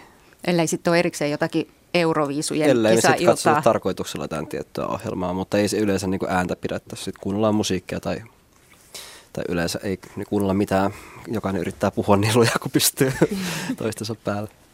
Vieras ei tule ja sano, että mä oon muuten seurannut sitä ja sitä sarjaa, että se tulee tänään, että viittikö avata telkkari. niin. No harvemmin. Tuijottaa sitä ja sanoo. Otetaan mukaan ihmisten iltaan Helsingistä Maarit Ojala. Hei vaan. No hei. Ootko katsonut telkkaria kylässä? Kyllä, ihan lapsena 60-luvulla. Sen jälkeen me- harvemmin vai? Joo, joo ja, ja, ja tänä päivänä niin Elisan tapauksessa, että jos meille tulee vieraita tänne Helsinkiin, niin ei katsota ja jos itse mennään kylään, niin ei meillä koskaan, ei katsota. Mm. Vaan tehdään jotakin ihan muuta. Ihan tehdään jotakin muuta. Mitäs se on? Uh, no siis nyt tässä mun elämässä, niin, niin, niin se on sitä, että ei satakuntalaisista, mä oon nimittäin satakunnasta kotoisin, jos no tässä viehätti. Mä oon Vampulasta kotoisin ja siellä on kokemelta. Kyllä, kyllä. Joo, ja- siellä käsketään kyllä, mutta meillähän tietysti tässä mun sukupolvessa, mä, oon mä täytän kohta 60, niin, niin, niin täällä Helsingissä tietysti kutsutaan ystäviä kylään ja sitten meillä on se semmoinen oma rituaali, että laitetaan hyvää ruokaa ja jokainen laittaa omalla vuorollaan ja eikä ole esimerkiksi kovin paljon sitä, mitä satakunnassa kovasti on, että kenen vuoro on, että kun ne käski viimeksi, niin nyt meidän täytyy käskeä seuraavaksi, että kyllä meillä ollaan aika joustavia siinä. No entäs miten on käynyt näiden television ruo- ruoanlaitto- ja sisustusohjelmien kanssa? Onko siitä teidän ruoanlaittoringistänne tullut kilpavarustelua? No ei oikeastaan, että meillä on kyllä tietyllä tavalla kilpavarustelua, mutta meillä on tämän tyyppistä kilpavarustelua, että, että tosiaan kun mäkin käyn siellä mun kotipaikalla, niin me ostetaan sieltä paikalliselta lampurilta lammasta ja sitten käydään sienessä ja sitten on omat marjat ja kasvatetaan pinaatit. Että, että sitten vähän on tätä näin, että hei, että meillä on nyt tätä tosi paikallista ruokaa. Joo, että, lähiruokaa kuulostaa Joo. tosi hyvältä. Joo, joo. Mutta se, miksi mä oikeastaan niin halusin soittaa, oli Niin. se, että, että tota, vaikka mä nyt asun täällä Helsingissä, niin mun vanhemmat asun vielä siellä Vampulassa ja se on niin semmoista ikiaikaista satakuntaa, vaikka se on Varsinais-Suomen rajalla. Mutta tota, nyt kun on esimerkiksi tämmöinen tilanne, että, että mun isä on sairaan, sairaana, hän on siinä paikallisessa palvelukeskuksessa ja sitten äiti on aika vanha. Ja tuota, sitten siellä käy sukulaisia ja tuttavia äh, katsomassa ja ne soittaa kyllä, että voitaisiko me tulla katsomaan sinne sitten. Niin sitten tämä kauhea paine, mikä on tällä sukupolvella, joka on 80 tänä, vu- tänä Mm. päivänä, niin että et, et äiti Parka siellä melkein niin kuin niskansa taittaa, että kun täytyy, jo- jos ne tulee siihen aikaan, niin täytyy laittaa ruokaa. Siellä laitetaan lihakeittoa tai paistetaan pannaria ja, ja, ja taikka sitten pullaa paistetaan ja kakkua paistetaan aivan järkyttävästi. Että sitä tarjoamusta täytyy olla, vaikka ne tulee mun isä katsomaan sinne vanhainkotiin. Niin. Ja mä oon yrittänyt sanoa, että hei, et, et, et mene näin, että, että kun sä oot itse jo vanha ja sairas, että, että, tota, että, että juu, juu, en, en, enhän mä voi olla, kyllä mun täytyy keittää kahvia. Ja, Niin, hyvät tavat pitää olla. joo, vaikka, joo, se vaikka, on ollut aika niin kuin, jotenkin järkyttävää, että se ei millään, että viimeisillä voimillaan täytyy vielä niin kuin, tätä tehdä. niin, vaikka, vaikka ne, jotka tulevat heitä tervehtimään, niin voisivat tuoda tullessaan sen lihasopan ja, tuovatkin. saman tien... Niin, Ja tuovatkin ja sanovat, että ei tarvita mitään, mutta se, ei niinku, se vaan ei mene mitenkään perille. Et se on se satakuntalainen ihmeellinen tämmöinen trahterausmeininki, että niin eikä Että varmaan tota- rajoitu satakuntaa. Kyllä se varmaan sama Niin, on. paine on muuallakin. on, on joo, mutta että, että et, et siellä on kyllä tämä tää, tää niin, niin uskomaton juttu kerta kaikkiaan. Että. Niin, että, että melkein tulee mieleen, että älkää tulko äiti Just- parka rasittuu. Niin just se, että et, et, et, et mitä mä teen, että mä voisin saada ne tulemaan ilman, että ne kertois äidille, että ne tulee. Mm. Niin, yllätysvieraita ei varten siinä- ei leivota pullaa ei, mahdottomia ei, määriä. Ei, ei, ei, mutta että Et, et, et se vaan, ehkä se me, niin kuin sitten mun sukupolven mukana menee jo vähän muunlaiseksi, että, että, että ei, ole, ei ole enää tätä, että, että, että kaikille niin. täytyy hirvittävästi tarjota Niin Maarit jotakin. Ojala, uskotko sinä, jos sinulle sanotaan, että ei tarvita mitään ja älä sitten laita mitään? Että... Kyllä, kyllä. Minä uskon. Hyvä. Joo, vaikka olen jo 60 No niin. Että, mutta tota... Jonkunlaista muutosta johonkin suuntaan Kyllä, kenties. Joo, toivottavasti, joo. Kiitoksia Joo. soitosta. No niin, kiitoksia. Hei hei. Ja, ja, ja, mutta eikö se ole yksi tapa kursailua, että ei minulle vaan tarvitse mitään laittaa, ei minulle tarvitse. Meinasin huomauttaa ihan sama. Joo. Ja sitten, sitten tuota toinen, joka on saanut erittäin hyvän ja jämptin kotikasvatuksen ja tietää millain pruukataan, ja se on Rautanella kesätakunnassa, niin hän ei tulkitse sitä mitenkään kirjaimellisesti, vaan ottaa sen niin kuin tämmöisenä hyvänä käytöksenä. Niin kuin nähdään tavallaan niin kuin repliikkejä, joita joudutaan sitten siinä roolissa toistamaan. Joo. Eli jos 80-vuotias ihminen jättää lihakeiton keittämättä, niin se on loukkaus. Hän tuntee, että hän loukkaa. Ja siinä siis, on sitten keinot vähissä. Siinä on keinot vähissä sitten niillä, jotka, jotka loukkaa, tota, tuntee loukkaavansa myöskin niin, että jos he vetelee sitä keittoa naamaansa, vielä pahempi loukkaus on tietysti se, että jos heille ei sitten kelpaa. Niin, että jää koko keitto niin. Tai jos heillä on omat keitot mukana, mikä on kaamealta tietenkin. Niin, niin että ikään kuin tulee termari, jossa, jossa on kahvit mukana, kun täällä, täällä on sen verran pahaa kahvia, niin on toivottamat kahvit Joo, se, niin, se, että... se on kyllä siis semmoinen dilemma, joka, joka siihen ei auta varmaan muuta kuin aika. Merja Karppinen otetaan mukaan lähetykseen. Mitä mieltä sinä olet? Osaatko sanoa tästä, että, että voiko olla tarjoamatta? Pitääkö uskoa, kun toinen sanoo, että ei minua varten tarvitse mitään laittaa, vai, vai onko se vaan repliikki ja kieli pitkällä siellä odotetaan, että mitäköhän herkkoja mulle kohta tarjotaan? No, täytyy sanoa, että kyllä itse tarjoan kaikille mahdollisimman paljon. Mm-hmm. Että, että jos kutsun vieraita kylään, niin meillä on 11 eri ruokalajia ja japanilaisen tapaan. 11? Mutta, ky, no, japanilaisen tapaan, mutta, mutta toisaalta jos haluaisin jakaa sen, että Japanissa, jossa yleensä ihmisiä ei kutsuta kotiin, niin siellä on mahdollista tulla kyläilemään sillä tavalla, että tulee sinne eteiseen, ja siellä on iso eteinen, jossa va, tota, kohdataan vieraat ja, ja siinä vaihdetaan kuulumiset, vaihdetaan lahjat. Ja va, pyynnöistä huolimatta itse asiassa nämä tulijat eivät tule sisään. Eli siinä annetaan mahdollisuus siihen, että voidaan kohdata, eikä silti tarvitse tarjota mitään. Onko siitä sovittu etukäteen siitä vierailusta? Ei, ei.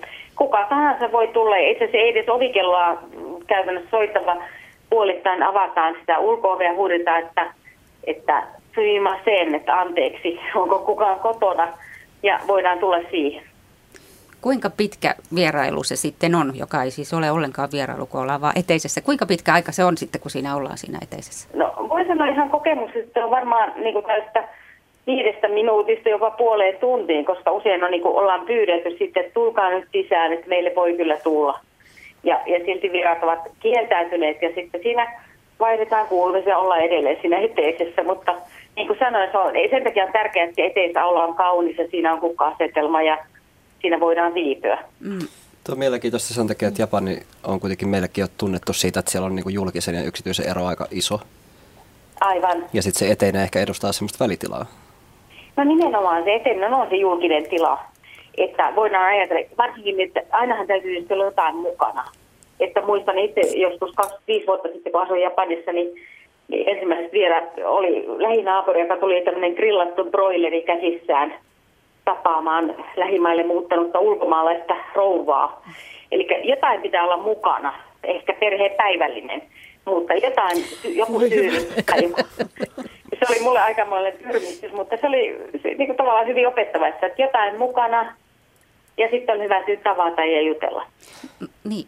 Niin, siis mielestäni sanoa, että sielläkin on varmaan aika ritualisoitunut tämmöinen, niin kuin, että miten, miten hommat hoidetaan.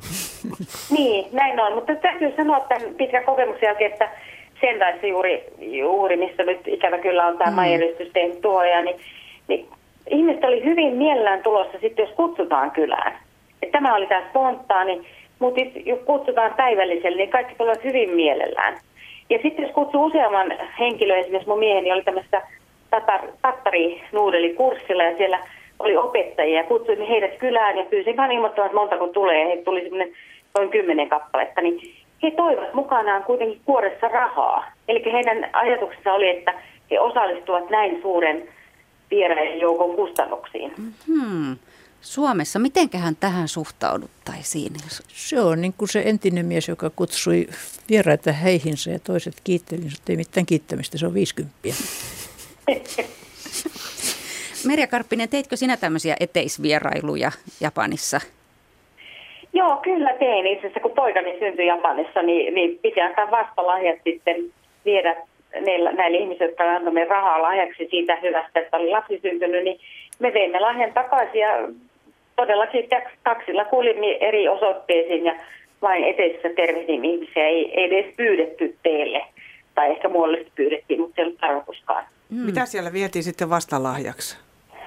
No vastalahjan yleensä lapsen syntymästä, niin se on yksi kolmasosa siitä rahamäärästä, mikä on saatu, niin ostaa jotakin. Ja meidän tapauksessa me ostimme jotain, mitä oli suomalaiseen tai tämmöiseen pohjoismaiseen kulttuuriin liittyvää. Hmm. Loistavaa, se voi rahoittaa itse oman lahjansa. Tämä muistuttaa... Niin, no, ilman muuta. Siis lahjanantaja antaa sen rahan ja siitä osa palauttaa vastalahjana. Niin, odotetaan. Ja tietenkin osa jää sille ihmiselle itselle. Esimerkiksi nyt kun on ollut tämmöinen luonnonkatastrofi, ihmiset tulevat antamaan hyvin paljon rahalahjoja ja niistä ei palauteta mitään. Se kuuluu poikkeussääntöihin, Just, että sen vastalahjoja ei anneta. Joo. Niin Saila Poutiainen, sinulle tuli tästä. Tuli mieleen, mieleen vaan siis suomalainen versio y- y- y- yhtenä aikana vuodesta. Siis kuulostaa vähän samantapaiselta kuin joulun aikaan. Poiketaan kukka antamaan ja pysähdytään eteiseen juttelemaan ja mm. ollaan viisi minuuttia, puoli tuntia. Mutta ei, ei kun on kaikki kesken ja kiireisiä, ei, ei viitti jäädä ei mm. tulla kylään ja nyt kun teillä on jo sukulaisiakin tullut tänne, että ei, ei häiritä, että nyt vaan poiketaan kukka antamassa. Ja. Totta. Mutta se on kerran vuodessa. Mm. Niin se on muuten. Se on niin kuin hyvin suomalais japanilaista, koska se on myöskin se on vastavuoroista. Että varmasti samoihin paikkoihin viedään ne joulukukat, josta saadaankin. Mm, totta. Aivan. Joo, ihan totta. Tämä oli mielenkiintoista. Kyllä. Kiitoksia joo. Merja Karppinen tästä kurkistuksesta. Kiitoksia, joo. Niin. Miten muuten näiden tuliaisten, Juu, tuliaisten, tuliaisten kanssa on? Pitääkö aina olla tuliaisia? Onhan se kohteliasta. Ja mitä, mitä ne tuliaiset on? Onko se kahvipaketti vielä vai onko se jotakin muuta? No kahvipakettia mä en ole kyllä koskaan saanut, ellen ole erikseen pyytänyt, että tuo kahvia. Mut, se on hyvin tavallista 70-luvulla? Että joo, se on joskus, no. joskus se oli. Oli, oli. Ehkä enemmän, että jos pyydetään vaikka illalliselle syömään, niin tuoda, niin kuin, vieras tuo viiniä. Mm. Viiniä tai sitten jos vaan niin pyydetään, että tuu kahville, niin sitten monesti vieras itse hoitaa pullat. Mm. Mikä on sitten monesti myös, niin kuin, että, että kutsuja olettaakin niin tapahtuu. Niin. Ai sä et tuonutkaan niitä pullia. No ei se mitään, kahvithan mä sulle lupasinkin. Tuliaisia ulkomailta tai, tai no, uuteen kotiin tuotiin taas kerran leipää ja suolaa ihan Joo. uudessa muodossa sormisuolaa ja Joo. pieniä pieniä hapanleivän paloja, jotka hävisi saman tien, kun oli niin hyviä. Mutta jotain tuodaan kieltämättä, joo. Et kyllä semmoinen niin kuin, tavallaan viera tai kohteliaisuus niin kuin ajattelu vielä kuitenkin kyllä. pysyy yllä. Joo. Ja se tulkitaan samanlaisista paikoista, tuomisista ja kursailusta ja mm. me, me tulkitaan kohteliaisuuksia ja, ja mm, ihmisten tarkoituksia niin, sa, niin kuin vuosien jälkeenkin samanlaisista paikoista, samanlaisista asioista. Vähän Jotenkin on huomannut, että kun ehkä nuorempana sitä ei niin kuin ajatellut sitä asiaa tai, tai sitä piti tavallaan niin kuin jotenkin turhana tai merkityksettömänä, mutta nyt huomaa, että on tavallaan ihan mielellään lähteä mukaan siihen niin kuin roolileikkiin. Se on ihan hauskaa. Se on, se on vähän niin kuin leikkis aikuista. Esko soittaa Järvenpäästä. Otetaan Esko mukaan. Mitäs mieltä olet tuliaisista? Eh, heipä hei. Niin, pitääkö olla tuliaisia aina? Eh, minä luulen, että me olemme omaksuneet sen eh, tavan idästä vielä 90-luvulla, kun tuli venäläisiä tuttavia kylään, niin niillähän oli viikon ruuat mukanaan. Siellä on pitkät matkat ja äh, huonot kulkuyhteydet ollut maailman sivu. eh, tuliaiset muodostui varmaan siitä perinteestä, että vieras toi ruokaa tullessaan yöpyi, saattoi olla useamman päivän. Hmm. Ja minusta kahvipaketti on paljon parempi kuin tulppaa niin tänäkin päivänä. Kahvi on niin Mutta- kallista. niin just. Kahvi on nyt Se kallista. minun niin. varsinainen, varsinainen asiani hän oli se, että äh, äh, pakolaisuudessa on hyvätkin puolet. Meitähän ei saanut kutsua pakolaisiksi, me oltiin evakkoja. Hmm, Ja no niin, minä nyt saadaan karjalaista näkemystä. Minä olen lapsuuteni asunut kannakselaisyhteisössä, joka sattuneesta syystä siirrettiin keskelle pimeintä hämettä. Ja minun äitivainani tapasi sanoa, että naapurissa pitää käydä kaksi kertaa päivässä vihassakin ollessa. ja, ja, jos me lapset oltiin leikkimässä siellä naapuritalossa, taikka naapurin isäntä, emäntä poikkes, sattui olemaan ruokapöydässä, no käy siellä syömään. Kahviaika, juotsee kohvi. Eihän sitä erikseen ruvettu trahteeraamaan. Se oli normaalia toimintaa, että naapurissa käytiin joko asialla tai asiatta. Ja hämmästyttävää, kun olen jälkeenpäin miettinyt, niin valtaosa sen kylän aboriginaaleista hämäläisistä omaksui sen saman tavan. Ai niinkö? Aikansa Eh, kulmiaan kohottelivat niinkö ja sitten ryhtyivät Joo, itse. alkuun ne hämmästeli sitä ö, kauheasti. Niin kuin kaksi kulttuuria, kun pannaan ristikkäin, päällekkäin, sisäkkäin, niin siinähän syntyy ristiriitoja. Häm, ne hämmästeli, että ne raparperistakin tekee piirakkaa, että on ne kummaansa. No nyt sitten, kun joutui eläkeläiseksi pääkaupunkiseudulle Järvenpäähän asuntokadulle, niin minä taas törmäsin pääkaupunkilaiskulttuuriin, jos ei sanota päivää. Ja se on ihmisille äh, pelo, pelkokynnys. Äh, Junat on tuonut meitä tänne pääkaupunkiseudulle, eikä me tiedetä, miten kuuluisi käyttäytyä. Hmm. Niin silloin me tuijotetaan varpaisiin. Eli tarkoitatko Ja- naapurit hississä vai minkälaisia tilanteita? Äh, Sellaista tilannetta, että kun minä haravoin pihamaata ja joku käveli sitä kävelykatua ohi, niin minä tervehdin. Ja ne säikähti ne ohikulkijat. Ja seuraavalla kerralla ne vastasi tervehdykseen ja kolmannella kerralla ne jäi juttusille. Jaa.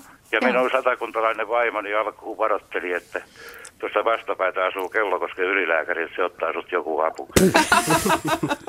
ja nyt, äh, nyt sitten äh, hän on äreinä hieman kateellisena kysyy, että mistä sä ne kaikki tunnet. Mä sanoin, että en mä tunnekaan, mutta ne tuntee minut. No niin.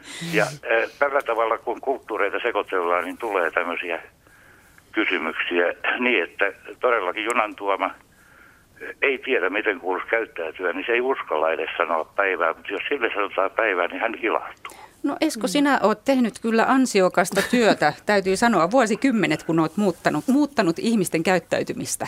En minä ole muuttanut. Mutta siellä, siellä Järvenpäässähän on paljon näitä terijoilta tulleita, että ootko sä löytänyt sieltä sellaisia kansakarjalaisia? Voi voiko, eh, silloin tällä tullaan vielä vastaan sen, että myös saadaan haastaa. Ai Aha. hitto, kun siitä ei taho päästä irti, ei millään. Käyttekö te kylässä sitten kanssa? Kaksi kertaa päivässä lihoissa ollessa. Ei, kun eh, satunna, eh, kyllä minä kuulen ihmisen puheesta, intonaatiosta, että mikä hänen äidinkielensä on. Mm. Mm. Niin, minä kysäsin, no osaat siihen haastaa. Hmm. Ja että silmät poistaa. ja siinä on muuten myöskin yksi sellainen, että jos tuossa kun äh, satuin äh, kyläkahvilassa palestiinalaisten nuorukaisia tuli pari pöytää ja minä rupesin kysyä heiltä, sanoin heille arabiaksi, että, että olette palestiinalaisia, puhutte palestiina-arabiaa. Niin jostain syystä ne pojat vaihtoi kielen heti englanniksi. Mhm.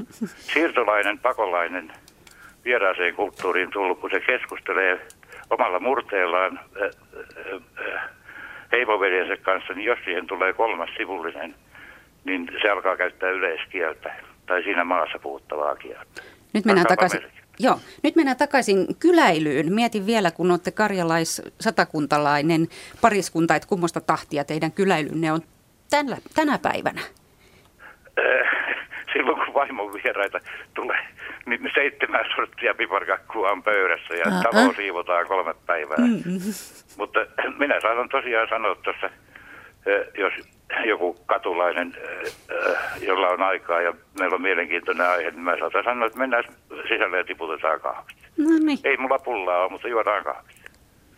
Siis tämä kulttuuriero on säilynyt eh, 40 vuoden avioliiton ajan. No niin. Ja me kunnioitetaan toistemme kulttuuria. Vaimo tosi joskus sanoi, että kahvia on taas mennyt hirveästi. niin, että joku ohikulkija voisi sieltä pussistaan kaivaa vaikka vaihturi jossakin vaiheessa. Mutta yleiskäyttäytymisen se päivän sanominen, niin minun poikani oli menossa työpaikkahaastattelu ja hän kysyi, että miten hän pääsee siellä alkuun, niin mä sanoin kokeeksi ensin sitä päivää. No niin. Se on ja hyvä. jää sen herran äh, huoneen äh, äh, oven suuhun seisomaan, katsele sitä silmiin, istu, jos se käskee. No niin, sehän pätee myös kyläilyyn. Niin. si- niin, siis kommunikaatio on helppo aloittaa, jos osaa sanoa päivää. Kyllä vaan. Kiitoksia tästäkin neuvosta. Niin, hyvää vointia ja, ja, ja mielenkiintoinen ohjelma. Kiitoksia. Hei hei. Hei vaan.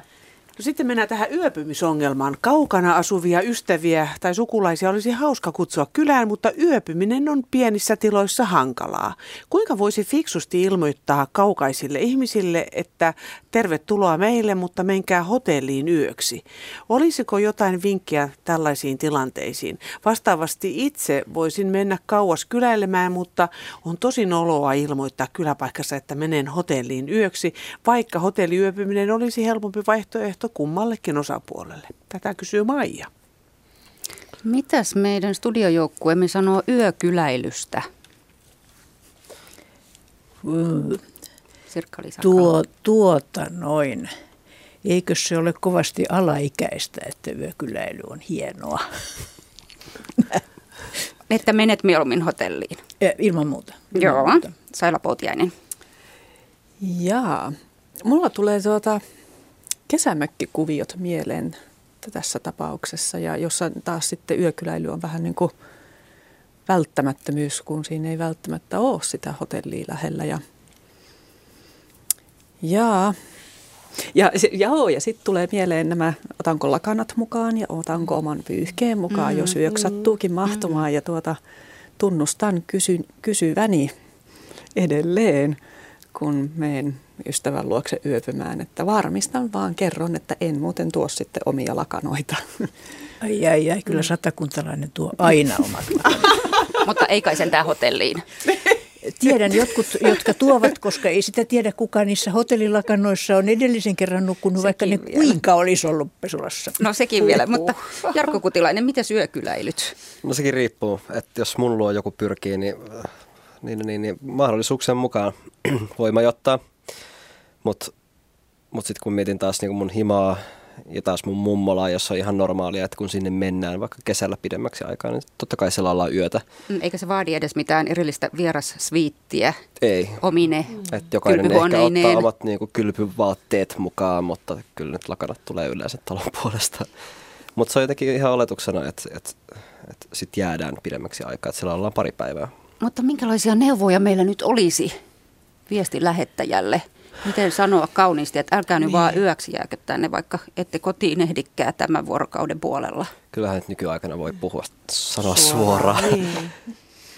Niin. Vaikka joskus pienissäkin tiloissa, niin se voi olla, hir- riippuu tietysti ihmisten kyläilijöiden ja isäntäväen suhteesta. Että se voi olla hirveän hauskaakin, vaikka kaikki nukuttaisiin siskonpedissä lattialla siellä, että räkätettä saamuun asti. Mm. niin.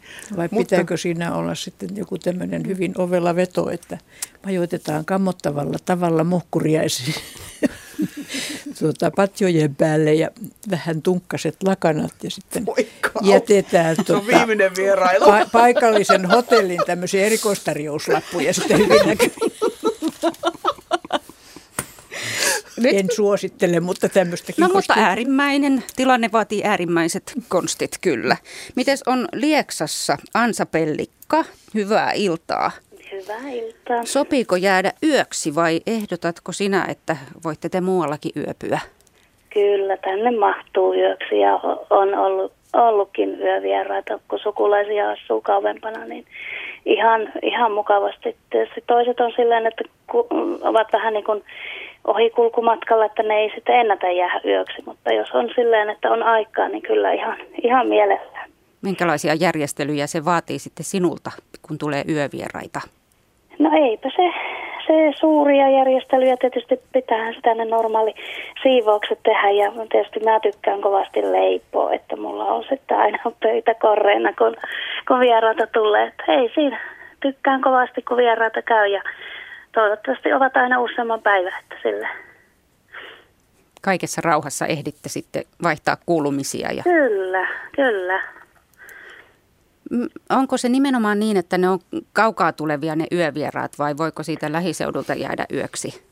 No yle, yleensä ne on sitten kauempaa, useamman saan kilometrin päästä tulevia. Tietysti muutama hyvä ystävä on semmoinen, joka asuu, asuu muutaman parinkymmenen kilometrin päässä. Että joskus on sitten aina ihan, ihan vaan saa, sovitaan, että tulee nyt yöksi ja näin. Että, mutta yleisemmin ne on näitä kauempana asuvia sukulaisia. Onko se niin että sitten vaihdetaan vuoden kuulumiset, että siihen vaatii useamman päivän aikaa, kun ei ole nähty aikoihin? Joo, kylläpä siinä, kylläpä siinä sellaista tahtoo käydä, että tuossa jokunen kesä takaperin kävi tuolta Oulusta sukulaisia ja ja sitten jäätiin niin kuin muistelemaan, joka kävi ihan päiväseltään, niin tuntui, että se päivä, päivän tunnit hurahti hirmu nopeasti, kun siinä sitten jäätiin muistelemaan niitä lapsuusaikoja, kun sitten taas tuolla lapsuuden kodissa, kun hyö kävi, niin, niin kyllä siinä oikeastaan käydään ne monen kymmenen vuoden takaiset tapahtumat aina kerta kerran jälkeen vaan niin läpi, että ne on niin, niin kivoja ne, kun ihmisellä on muistoja mitä muistella. Onko se erilaista? Useinhan käy niin, että kun on yövieraita, niin sitä tulee valvottua. Onko se erilaista se juttelu siinä sitten illan pimeetessä kuin päiväsaikaan? No kyllä, se taitaa olla niin, että se tiivistyy se juttelu sitten just kun pitäisi alkaa ruveta nukkumaan. Että tietysti kesäaikanahan se on tosi kiva valavokki sitten pitempään. Että monesti istuttaan tuolla ulkona sitten ja ja nautitaan sitä kesäillan kauneudesta ja lintujen laulusta. Että, että tuota, tietysti joskus silloin aiemmin, kun meilläkin oli maataloutta ja oli lehmiä, että se oli sitten aina, että piti aamusilla olla jo viien jälkeen navetta hommissa, niin sitä tuntui sitten aina, että ei millään jaksasi valvoa, mutta kun olisi kiva jutella vieraiden kanssa, että ainakin ketä harvemmin näki, niin tuntui, että sitten, sitten aina piti pyrkiä siihen, että sitä menisi vähän aiemmin nukkumaan kuitenkin, vaikka paljon puhumista olisi ollutkin. Niin, ja jatkaa sitten aamulla. No näin on. No Ansa Pellikka, pitääkö vieraan tuoda omat pyyhkeet ja lakanat? No eihän todellakaan. Ei, ei Veikko. On monesti ollut silleen, että on, on aina tullut vieraat ja sitten kun on sauna lämmitetty, mä oon ottanut kaapista pyyhkeet, niin on sanonut, että ei, heillä on omat pyyhkeet. Niin mä oon sanonut, että no ne saa olla kyllä siellä, siellä laukussa sitten, että ei, ei tarvitse kyllä tuoda omia. omia että, ja samoin sitten jos itse lähden kyllään, kyllään jonnekin, niin kyllä mä varaan lakanat ja ja tota, pyyhkeet mukaan. Et riippuu siitä, että jos mä menen niin kun iäkkäämpien ihmisten luo, niin se tuntuu sitten, että ei vitti nähdä vaivaa siinä, että sitten joutuisi tämä iäkkäämpi henkilö niin niitä pyykkiä pesemään sitten. Että, niin mutta jos nuorempi, nuorempien ihmisten luo menee kyllä, niin sitten se on ihan, ihan tota, ok, että käyttää talon talon lakanat ja pyyhkeet. Niin, että sekin on semmoinen kursailuosio siinä, että on. ei kun annat olla niin. kassissa, ei kun kyllä minä otin nämä mukaan. kyllä, niin. näin se on. Näin se on.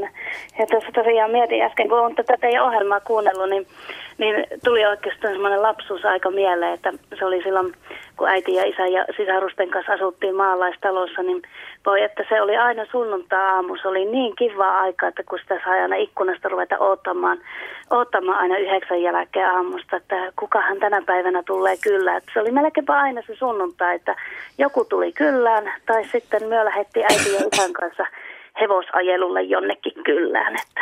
Niin, että kuka oli kotosalla?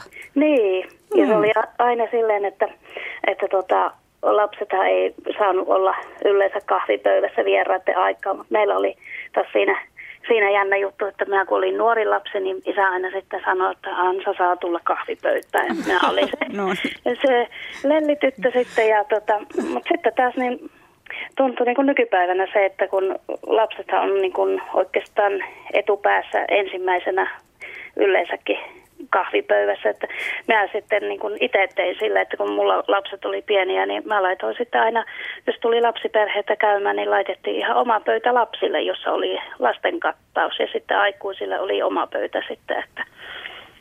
Niin, että kaikki saivat sitten niin, suunsa makeaksi. Niin, mm. Kyllä. Hyvä. Kuulostaa tosi mukavalta ja tässä on taas kesä koittaa ja vieraita varmaan tulossa teille sinne Lieksaan. Niin, kyllä mm. niitä tulee ja kovasti ootella, että tervetuloa vaan. Kiitoksia Joo, Ansa kiitos Pellikka tästä Kiitoksia. Kiitoksia.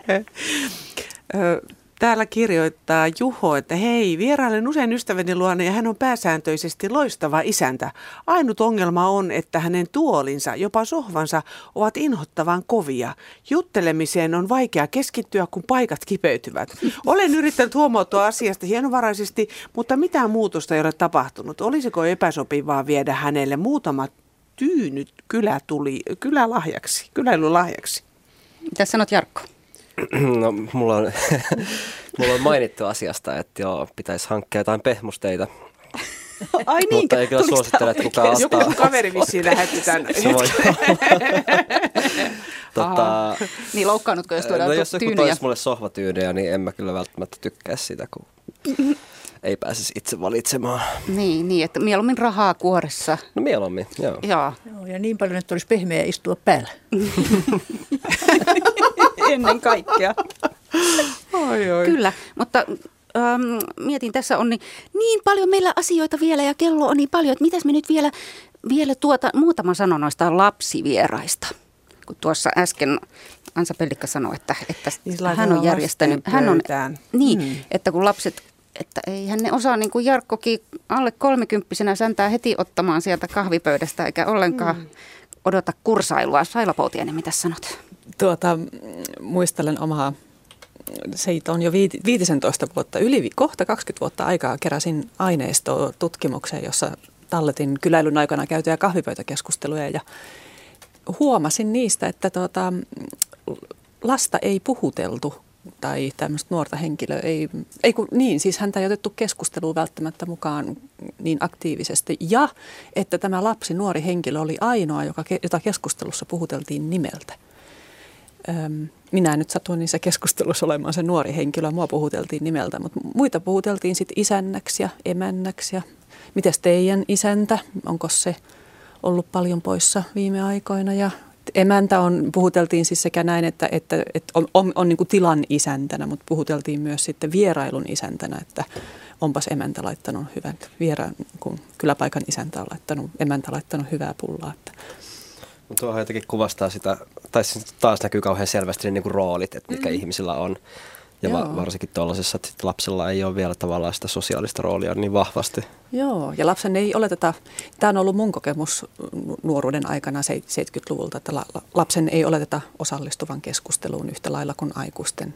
Mutta Ansa Pellikka sanoi juuri, että kuinka he lapsena aina odottelivat, että ketäs tulee mm. kylään ja mihinkäs me mennään kylään. Tässä aikaisemmin viitattiin siihen, että lapset kyllä mielellään Tykkää lähtee kyläillä. kyläilemään. Täällä Eiks myöskin mentäis? sähköpostissa on Joo. monella vanhoja tarinoita siitä, että kuinka ihanaa oli odottaa, että pääsi kylään jonkun luo. Ja, ja tota, kun, kun lähdettiin, joo. Joo, toiveita. Joo. Milloin me mentäis taas kylään? Joo, Niin. siis oma tyttäreni 24V on aivan armoton kyläluuta.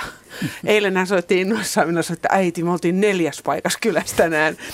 Et siis oikeasti, mä oon ihmetellyt monta kertaa, että mistä tämä on tullut, mutta hän muistan, niin kun hän oli pienikin, hän tykkäsi ihan hirveästi. Ja sitten tämä, kun tässä oli tämä lasten pöytä, mä en oikein kannata mitään lasten pöytää, vaan mun mielestä se on ihanaa, että siellä pöydässä on niin kuin ää, aikuisia ja lapsia vuorotellen pöydässä ja sitten lapset on yleensä aika uteliaita, niin, niin kuin tämä tyttärenikin, niin se oli korva pitkän aina kuuntelemassa aikuisten juttuja. Mutta siinä se semmoinen, ehkä hän tykkää sitä kyläilystä juuri sen takia, koska on ollut mukana juuri semmoisissa tilanteissa, mutta edelleenkin hän, hän tota, ty- tykkää paljon, ja kun tästä kerroin aikaisemmin tästä, kun minä ihmettelin siellä maalla, Pohjanmaalla sitä, että kun tuli se ukko sinne tuvan nurkkaan, niin niin tuota, siellä kun kuljettiin sukulaisissa, niin se oli aina riemua tyttärelle, että hän pääsi niin moneen kyläpaikkaan, kun käytiin sukulaisissa. Mm-hmm. Mutta edelleenkin hän, hän nyt myöskin itse sitten niin ku, kutsuu paljon kavereita kylään ja, ja se jatkuu. Mm. Se jatkuu. Kyllä mä pentona kanssa odotin ja vieläkin siis mun mummo aina sunnuntaina keittää isolla kattilalla, koska se tietää, että sinne tulee ihmisiä syömään jossakin vaiheessa. Jos se ei tule, niin sitten soittaa perään, että missä tulee Otetaan pikaisesti vielä tämän illan viimeinen puhelu. Se tulee Pohjois-Karjalasta. Päivi Romanov, hyvää iltaa. No hyvää iltaa täältä Höytiösen rannalta ja kiitos ihanasta ohjelmasta. Mä oon kyllä todella mielenkiinnolla kuunnellut ja mulla heti tuli mieleen semmoinen, että mä oon todennäköisesti itse aloittanut tämmöisen kyläilyperinteen alle kouluikäisenä siis omalla kylällä kulkenut talosta taloon ja istunut siellä ihmisten kanssa ja iällä ei ole mitään väliä ollut ja just, että mitä mä äsken tuossa kuuntelin, niin mm, lapset kyllä mun mielestä noteerattiin. Että ihan kysyttiin ja jopa politiikkaa puhuttiin. No niin, tämä Joo, joo. ja joo. tästä pistäytymistä mulla tuli sitten mieleen, että kun aikaisemmin oli puhetta siitä, että tarvitseeko olla asiaa kyläillessä, niin just tämä samalla kylällä, niin meillä oli naapurissa semmoinen mummo, Siiri, niin hän saattoi käydä meillä kolme kertaa päivässä, ei kerralla mitään asiaa, mutta kaikki juteltiin ja sitten hän vaan otti ja lähti ja ei mun äidille olisi koskaan tullut mieleen, että tässä nyt mitä pahvia ruvetaan keittää tai jotain muuta, mutta siis todella aivan ihania muistoja ja mä itse kyllä kannatan lämpimästi kyläilyä, että harmi vaan kun mä itse asun täällä Metsämäkissä, niin tänne ei kyllä ihan eksy kukaan vaan kyläilemään, mutta semmoinen hauska juttu pitää kertoa, että tänne eksy kyllä koira niin kuin tämmöisen tukkapannan kanssa. niin eipä mennyt aikaakaan, kun tuli, Tuli isäntä Oho. sunnuntai-aamuna. Ja sitten tämä isäntä tuli tänne mun luokse kyläilemään ja kahvit keitettiin ja koira söi kissojen ruuat ja no ylä, kyläilytapahtuma oli aika hauska. Ja tosi yllätysvierailu. No oli, Joo. oli. Tuhkatkin pesästä, kissanruuat kupista. Päivi Ro- Romanov, sinä kun olet, olet kyläilyn asiantuntija, niin mikä siinä on parasta? Miksi se on niin hienoa? Miksi toivot vieraita? Miksi itse aloitit lapsena jo kyläilyn? No kyllä siinä varmaan, siis mua viehätti ihmisten seura ja nimenomaan ehkä se juttelu, kuulostelu, tunne, tunnelma, miljö. Joku siinä on semmoinen, mikä kiehtoo ja nimenomaan se, että ei mitään televisio eikä taustaa häly eikä muuta, vaan nimenomaan ne ihmiset ja joskus on tarjoilua, joskus ei. Että ei välttämättä. Ei välttämättä. Et kaikesta tärkeintä on se ihminen siinä, kuka tulee. Tai se koira. Tosi Seuraava hyvä. kerran voit sanoakin, että, että kiva kun kävit, että koira voi tulla toistekin. ja nimenomaan spontaanisti. Sunnuntai-aamuna vaikka puoli seitsemän. kyllä, kyllä.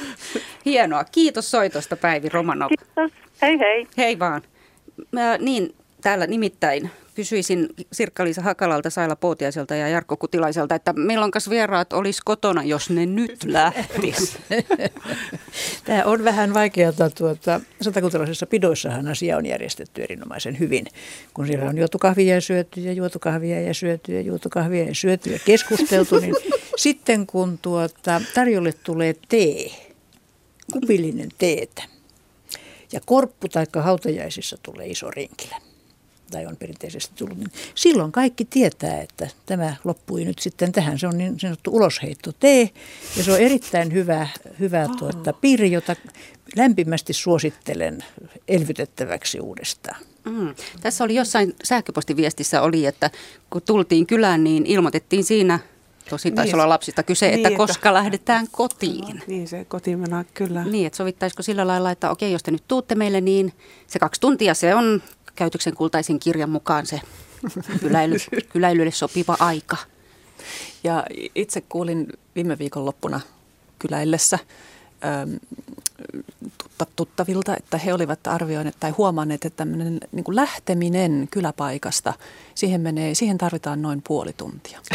Niin, Että lähteminen ei onnistu tosta noin vaan, että se pitää ilmoittaa ja valmistella ja rauhallisesti lähteä. Ja tähän löytyy sitten Kolumbiasta mielenkiintoinen rituaali kyläilyyn liittyen. Siellä puhutaan salsipuedes-nimisestä rituaalista, että, että mun käsittääkseni siellä kyläpaikasta lähteminen kestää enemmän kuin puoli tuntia ja, ja siinä väännetään kättä ja samalla tavalla kuin meillä kursaillaan edestakaisin, että voisiko, että kyllä me nyt oltaisiin lähdössä. No älkää nyt vielä, keitetään Aivan. nyt kahvit vielä, eihän teillä nyt semmoinen kiire Aivan. ole. Ja sitä jatkuu muutama tunti ja kysytään lupaa ja kielletään lupaa ja sitten pitää viimeisen kerran. Nyt on pakko lähteä, että, että nyt on joku mikä, mitä ikinä onkaan tapahtumassa. Ja tämäkin on rituaali vaan, jolla sitten vahvistetaan sitä, että me ollaan tärkeitä toisilleen ja on ollut hienoa olla yhdessä ja, ja tämä on tärkeä suhde. Sitä, kyllä sitä eteisessä joskus seistään pitkään täälläkin, kun pois lähdetään. Että... Varsinkin takki päällä. Niin, päällä, kyllä, kyllä. Hiki Kaikki tärkeä asia on jäänyt siihen niin. mennessä sanomatta, kun on vain naurettu. Jarkko, tiesitkö kahden tunnin säännöstä? En tiedä kahden tunnin säännöstä. Ja sitten kun mä en itse kursailen, niin noiden niin tilaisuuksien lopettaminen on aina ollut kauhean helppoa. Ulos heitto, nyt vieraat. niin, niin, sanon, että nyt on aika lähteä. Joo, no, siinä ja vieraat on. uskoo? Vieraat uskoo, että harvemmin vieraat on niin tota, sellainen niin virallisissa merkeissä siellä, että pitäisi käydä tuommoista rituaalia läpi. Mutta sittenhän, eikö teillä ole kuitenkin eteisessä se, että no mutta mitä sitten seuraavaksi ja ehkä ja joo ja sä voisit ja mä voisin ja, ja ei. Ja Aini ja mun piti vielä muuten siitä, että... No siis jos miettii sillä yleisimpiä vieraita, niin ne on sitten sellaisia, joita näkee joka päivä. Et, Et huomenna ei jatkuu. Niin, niin. Sitä ei tarvitse sopia. Tai näkee sitten vähintään niin kuin sen verran useasti kuitenkin, että ei tarvitse niin miettiä. Täällä oli muuten aika hauska yksi sähköposti Lapista. Lapin tyttö kirjoitti ja käytti koko ajan termiä kylästely, kun me ollaan täällä kyläilyä käytetty. Että kylästely oli aika hauska, mutta tuota, sitten täällä myöskin yksi sähköposti kertoo siitä, että Suomessa on toista miljoonaa ihmistä köyhyysrajan alapuolella ja hän on hyvin pahoillani siitä, että olemme täällä puhelleet ihanista vierailuista ja tarjoiluista, joihin köyhillä ei ole koskaan Mutta varaa. onhan tässä todettu, että... Ei tarvi olla pöydässä mitään. Ei tarvitse, ja vettäkin voi tarjota. Ne ihmiset on tärkeimmät. Mun mielestä se on tullut aika selkeästi. Kyllä. Kaksi on tapaa vieraalla tulla sekä lähteä. Hyviä tapoja toteaa Paavo Haavikkokin rauta-ajassaan. Kiitos kaikki mukana olleet ja radion ääressä viihtyneet. Yhteisvoimin kaadettiin vääriä käsityksiä kyläilyn kuolemasta. Kylläpäs kyläillään.